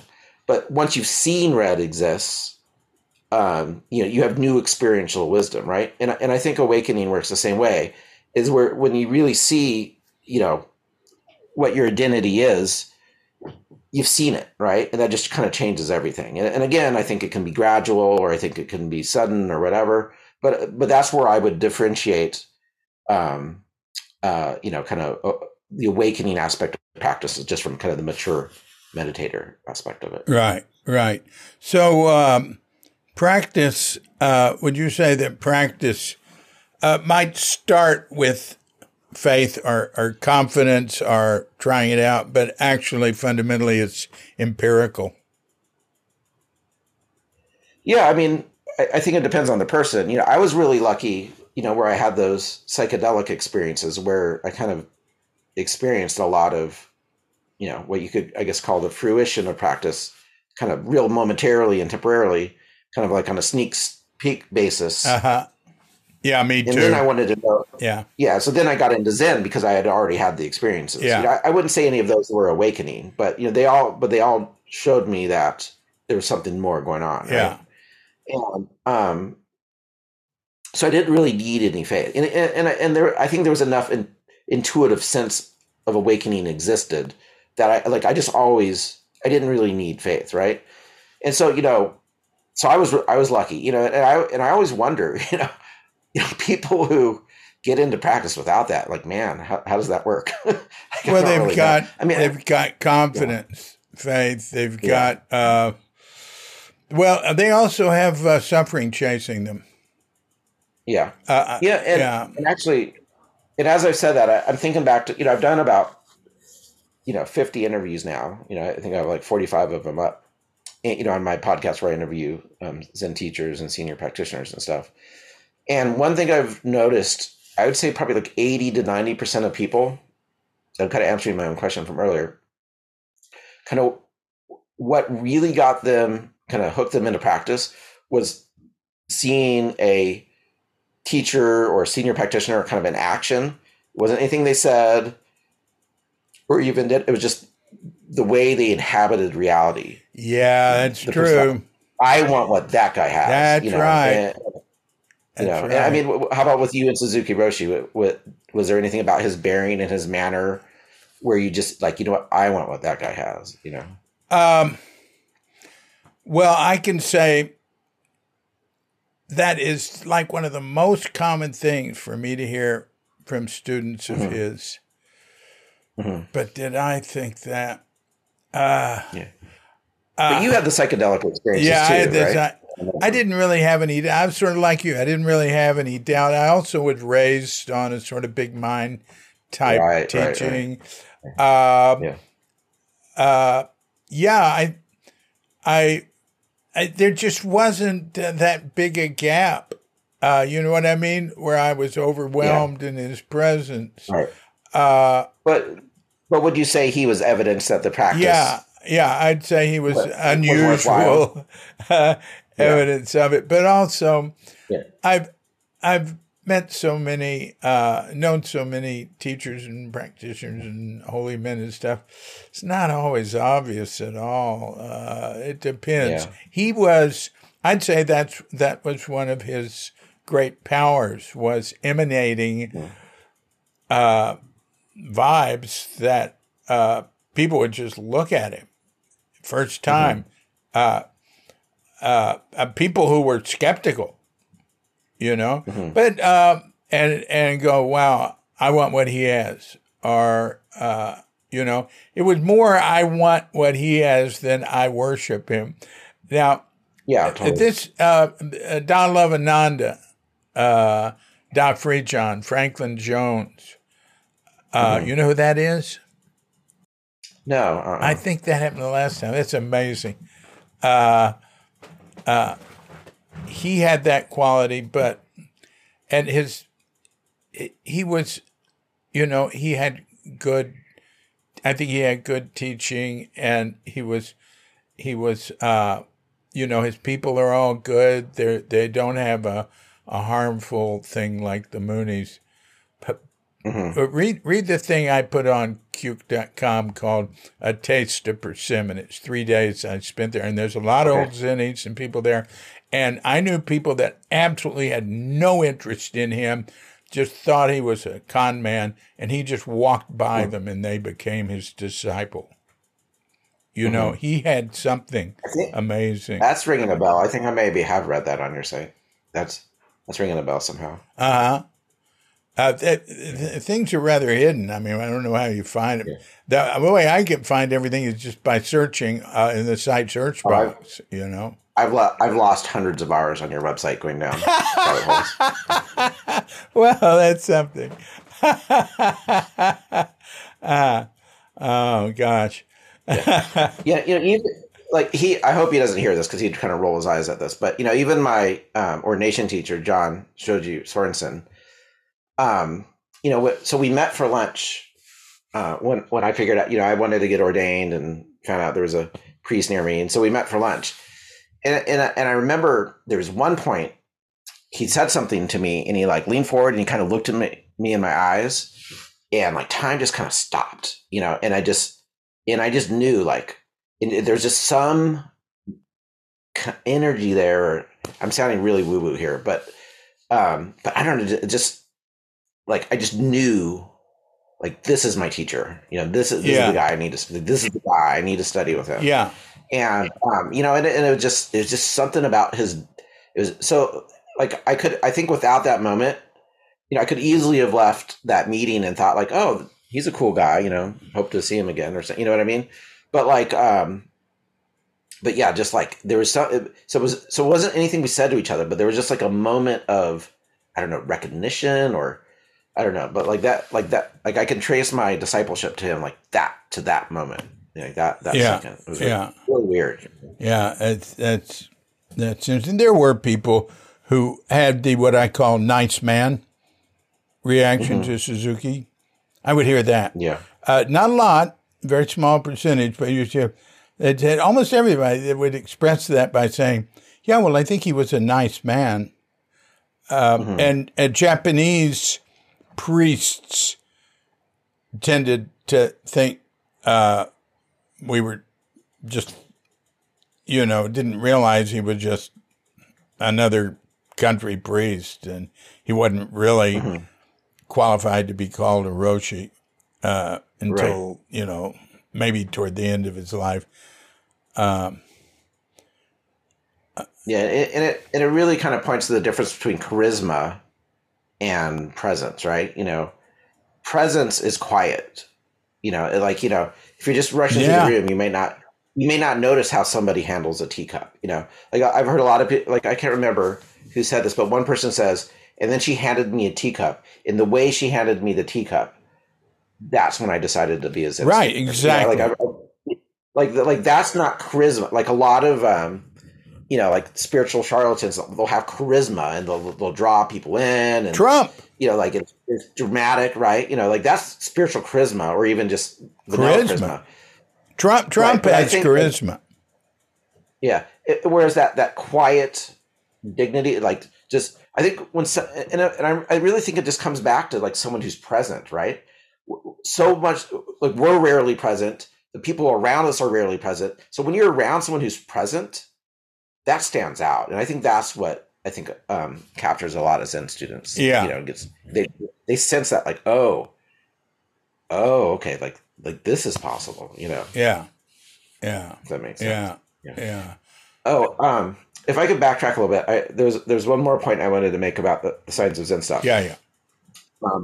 So a big mystery for me, like all through my practice, is I've kind of vacillated between where there'd be periods where I would do more of like a deeply focused attention type of network, like program, like meditation approach, you know, kind of like real samadhi, kind of jhana producing, you know, you feel real strong sense of oneness and kind of joyful emotions and all that kind of stuff, right? And there's other times, the majority of times I've done more of a kind of like what you could, you know, shikantaza or open awareness or objectless meditation.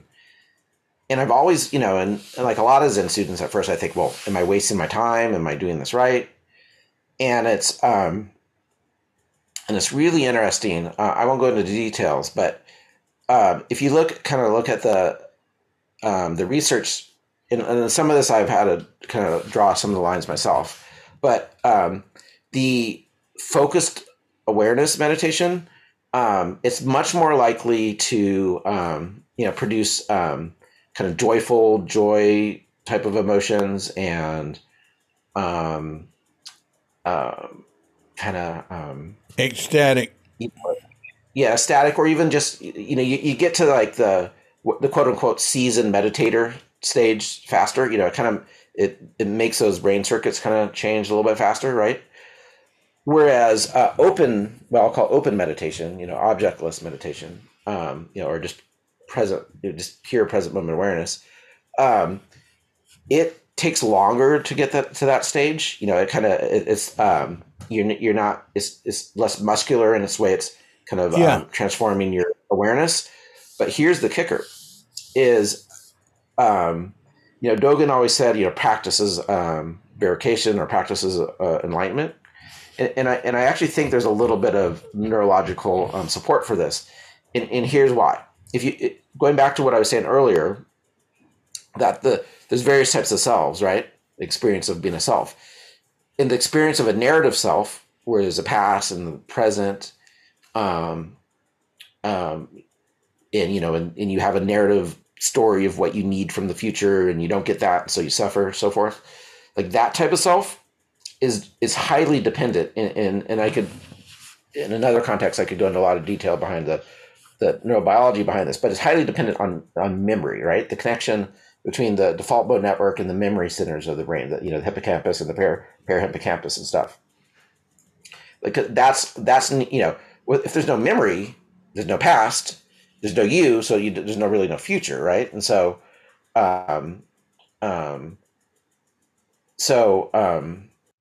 you know, so there's kind of no narrative self there. Here's what's really interesting about open awareness. What happens with open awareness that does not happen with focused attention meditation, and that's even for a beginner. When you drop into open awareness, the memory parts of the brain very quickly decouple from the selfing part of the brain, and so the what decouple from the self part, the self. The memory part decouples from the selfing part. Selfing? S-E-L-F? Selfing, the self-referential. Yeah, okay. I just wanted to make sure. The narrative self part of the brain, right? Selfing, I think I invented a word there. Yeah, so, I like it. And so you're and if awakening is, you know, the transcendence of the narrative self, right? I think you're getting a little taste of it with open awareness because you're actually decoupling the memory from your present experience. So you're naturally more in an open, receptive, in my mind, awake state. And so I really feel like it gives I found that fascinating to see because it kind of matched my experience was, when I went through practice phases where I was really kind of going for the deep focus meditation, I'd get in all these joyful kind of jhana states, but, it didn't really seem to move the needle in my daily life that much. I'd be like, during sesshin, I'd be all joyful, but then I'd get back to the world and that would all kind of fall apart. Right. but when I would go through practices where I'm really just trying to be present and it's more of like a surrender, mm-hmm. That I felt like that was kind of awakening in motion, almost from the beginning. So some of it I kind of noticed in retrospect, and so it kind of explained to me the different textures of practice that I had through different kind of approaches I took through time. And I really think it kind of validates the practice as awakening perspective. I think there's some neurological basis for it there. Wow. Does that make sense at all? Yeah. You've said a lot of things and opened up ways of looking at it I won't forget. Mm-hmm. I find it very interesting. Yeah. That kind of begs the question, what's the utility of all this, right? You know, I've spent many thousands of hours researching. Like, is it, like, does anything good come from this? You know, what's the point of knowing this? Well, stuff? You know, in science, you can't lead with that. Well, you lead with let's look into this. You have the urge to look into it. That is much more likely to be wisdom than saying, well, what's the use of it? That brings you down. That's the default mode, I'd say. Right. Just following your urge, you know, like Joseph Campbell, follow your bliss. Emerson, hit your wagon to a start, you know. I think that's what you're doing, and I think it's beneficial. It's good. Well, it's good. It's good for you to do it so that I can hear about it, because I wasn't going to read all that stuff, you know. So you did it for me and gave me at least a very enjoyable glimpse of it all. Yeah. I don't disagree with anything you said, but to add to that, I think there is a little bit of utility. You know, I think for like a seasoned meditator who already is devoted to practice, you know, there's maybe not a whole lot there. But what I found and what people have reached out to me have told me is like people who are kind of just getting into practice, who are kind of you know, maybe they've heard some scandals. You know, some of the teachers. Well, you know, if all these teachers are having scandals, is this even worth it? What people have reported to me is that when I was able to kind of lay out the kind of quantifiable evidence that there's actually some purpose to practice, you know, and this is the mechanism of it. They've told me that that's really motivating to them. You know, that's good. And so I think I think that's the biggest maybe basis. Yeah, for this. That's good. And then also I think it's fun. I enjoy learning. Yeah, there you go. There's lots of utility. But also, you know, I mentioned, you know, the whole, you know, focused meditation versus open meditation. And no matter what any of my teachers said, I always had some doubt whether I was spending my time right with the kind of open awareness. But seeing the, even though it quote unquote had worked for me, you know, it's still like, well, am I leaving money on the table here? You know. Is this the best use of my time? You know, but seeing that, you know, like, oh, well, this is the neurological basis of the open awareness, you know, practice is awakening. That kind of erased any doubt I had of it, you know. I really have deep confidence in that approach to practice now. Yeah. Well, that's good to hear. Also, that's good for me to hear. Yeah. Yeah. and one last thing I would say is, you know. You know, I've had some people say, you know, this is materialist. You know, it talks about gaining. You know, in practice, there is no gain. Like what I'd say to that is, you know, first, you know, from the materialist perspective, you know, again, this is not a complete map of the human experience. You know, awareness itself, consciousness, sapience, scientists have no idea where that's coming from, and intuitively, I don't think they'll ever. Right. I think it's an inherent part of the universe, right? Yeah.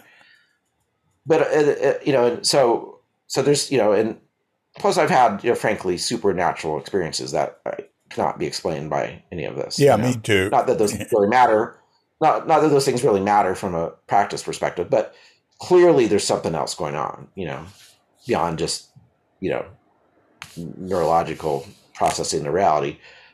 But also I'd say, you know, from the gain perspective, you know, people say, you know, you're talking about gain, you're talking about, you know, fruition, you know, but practice is getting away from that. But what I would say, you got to divorce what's happening under the hood from our subjective experience of the situation, right? So as you practice, there is something gaining, you know, from a certain perspective, your brain is changing. Your brain is rewiring.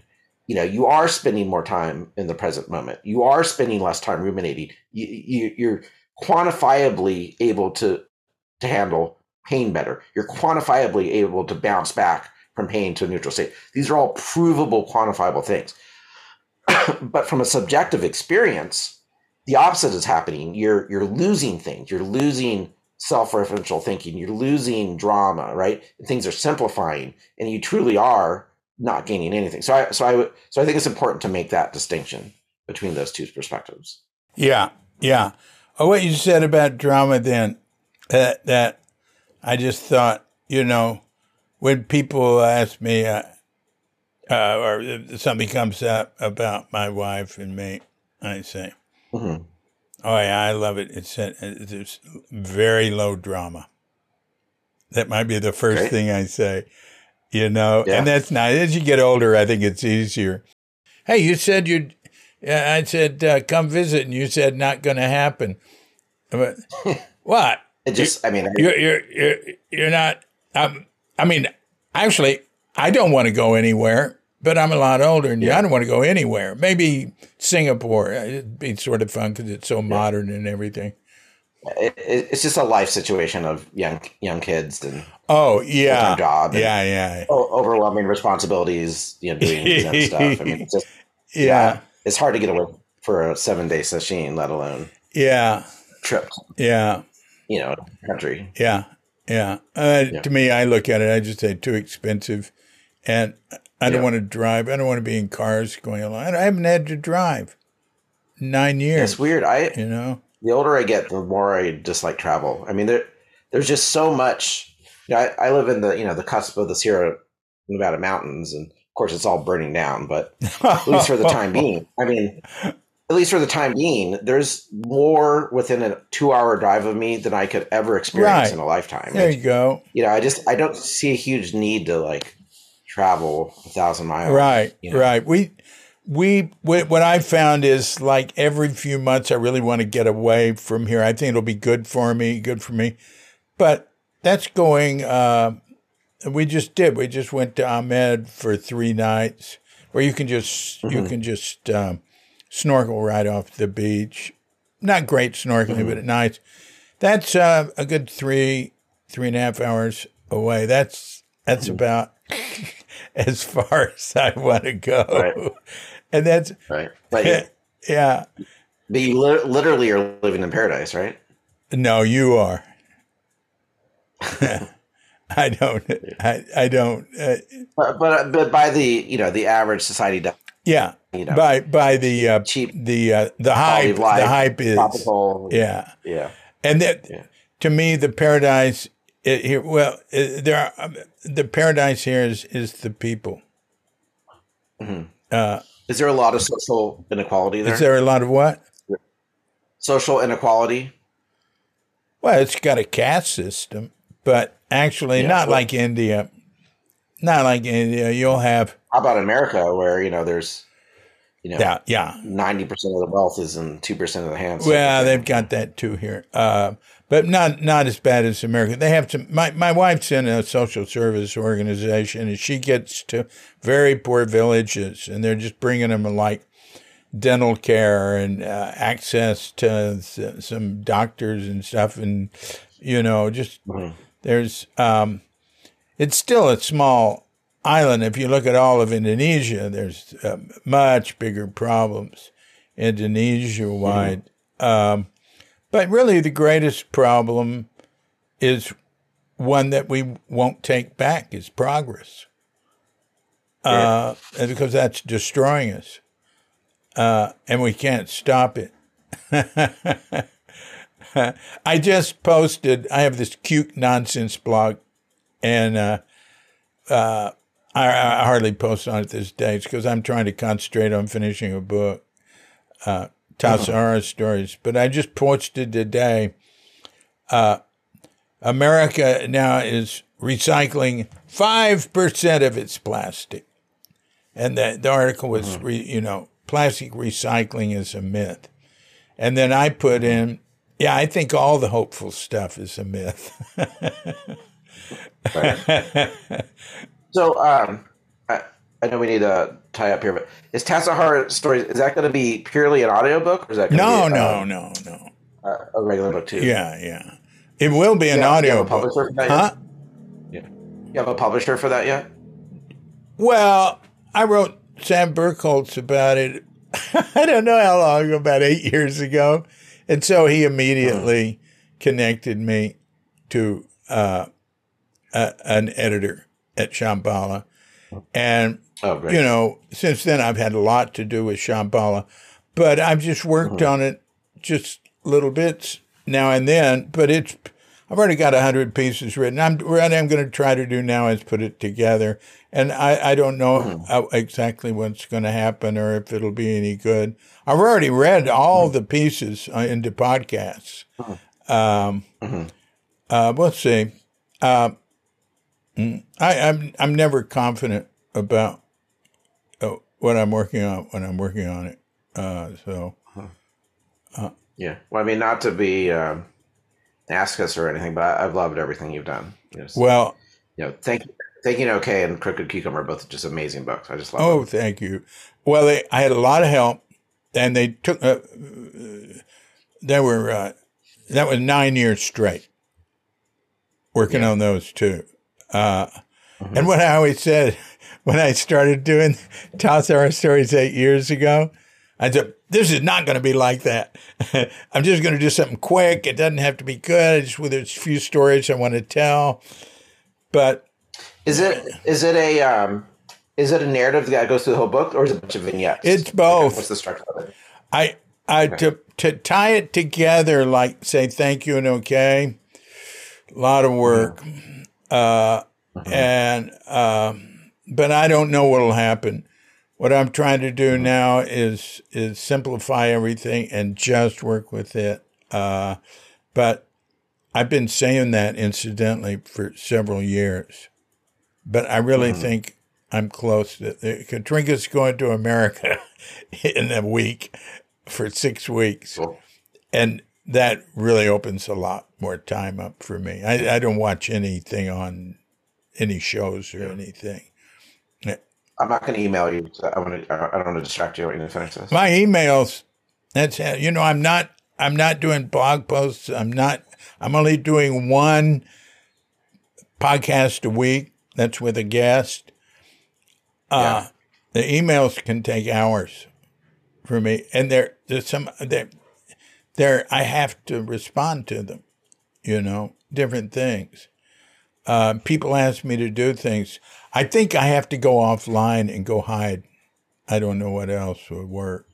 There you go. But we'll see. The other thing is, once I get into it, and it's already all there, then. Then that, if I get into it, it'll take over, and other things will suffer automatically. Cool.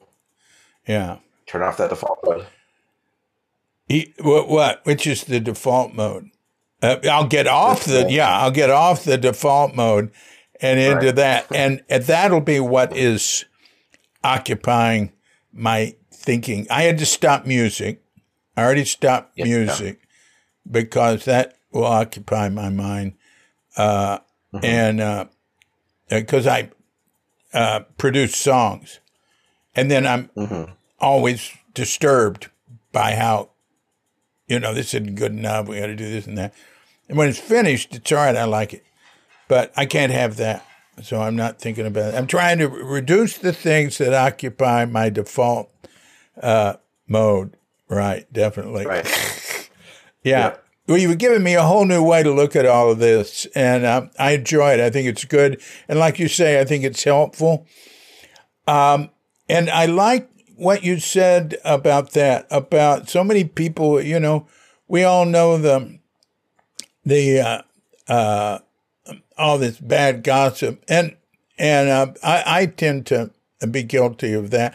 I don't like to do harmful gossip that puts an individual down, but I like to, you know, show it's, you know, just everyday life with lots of problems, and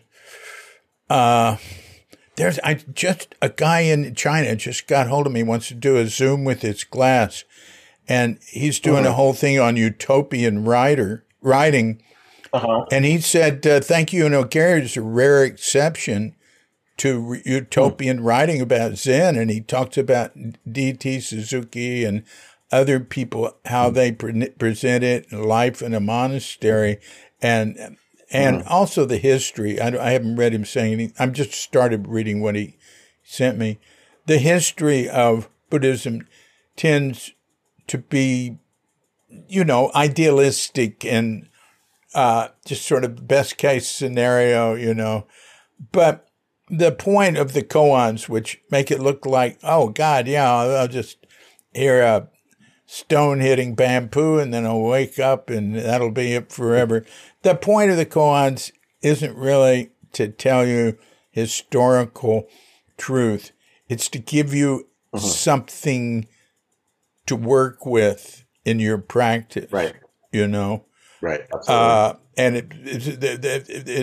And there was all this writing and all this stuff in America that we looked at as if this is historical truth. I'm going to get into that, and these things will happen to me, and then I'll have no problems, right? But I enjoy the muck, nothing discourages me. Suzuki didn't want to discourage anybody. But, that was early on, he thought it was all fragile. He didn't want any bad stories about being in a monastery in Japan, being told by people he'd sent over there. He said it would discourage people. Well, I think that time has passed, anyway. And I think what you're talking about is more important is the approach, or maybe they should go hand in hand. One is to be realistic, get out of this fairy tale idea of what practice in Zen is. But the other thing is show people that there's good evidence and that it is worthwhile. I think there is, like you said, utility in it, but there's great value, ultimate value, I'd say, in it. Incomparable value. Yeah. Okay. Well, thank you. Thank you so much. Take care. Bye-bye. Bye. And keep up the good work. All right. Bye-bye. Sorry, I cut you off.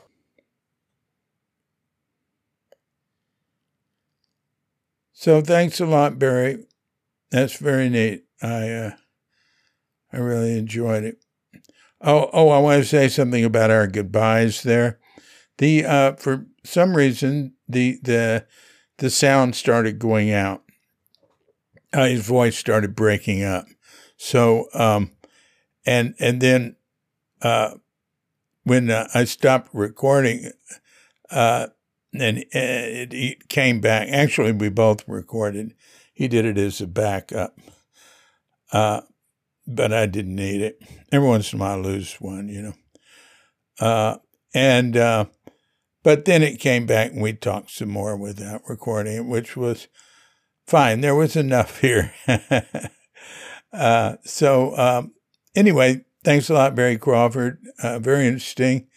I've been thinking, what I've been thinking about is, all right, the default network or the default mode in our brain or whatever.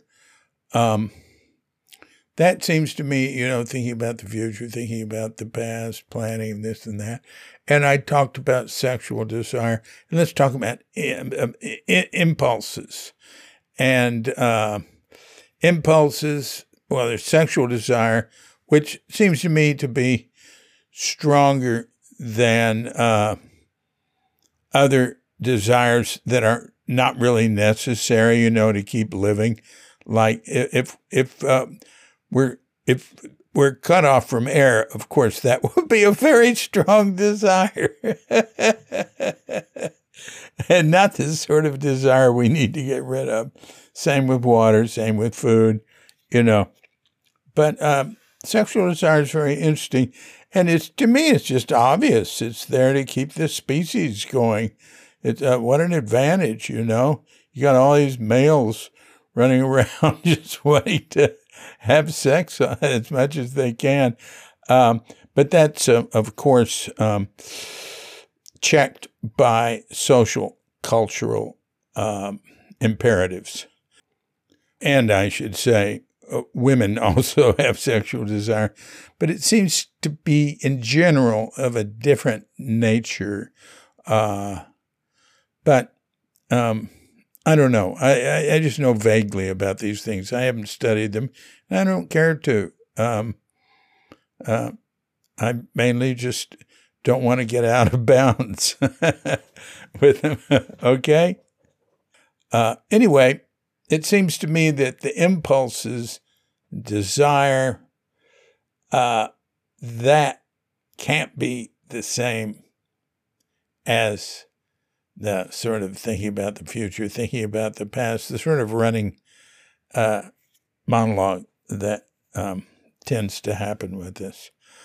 But I'm going to talk to him about that more, and maybe I'll get back and report to you. Okay. This has been a Cuke Audio podcast. I'm DC, Poobah of Cuke Audio and Cuke Archives, coming to you from sleepy Sanur with Doggett Bandita, Feline Cuchita, and dear, lovely Katrinka.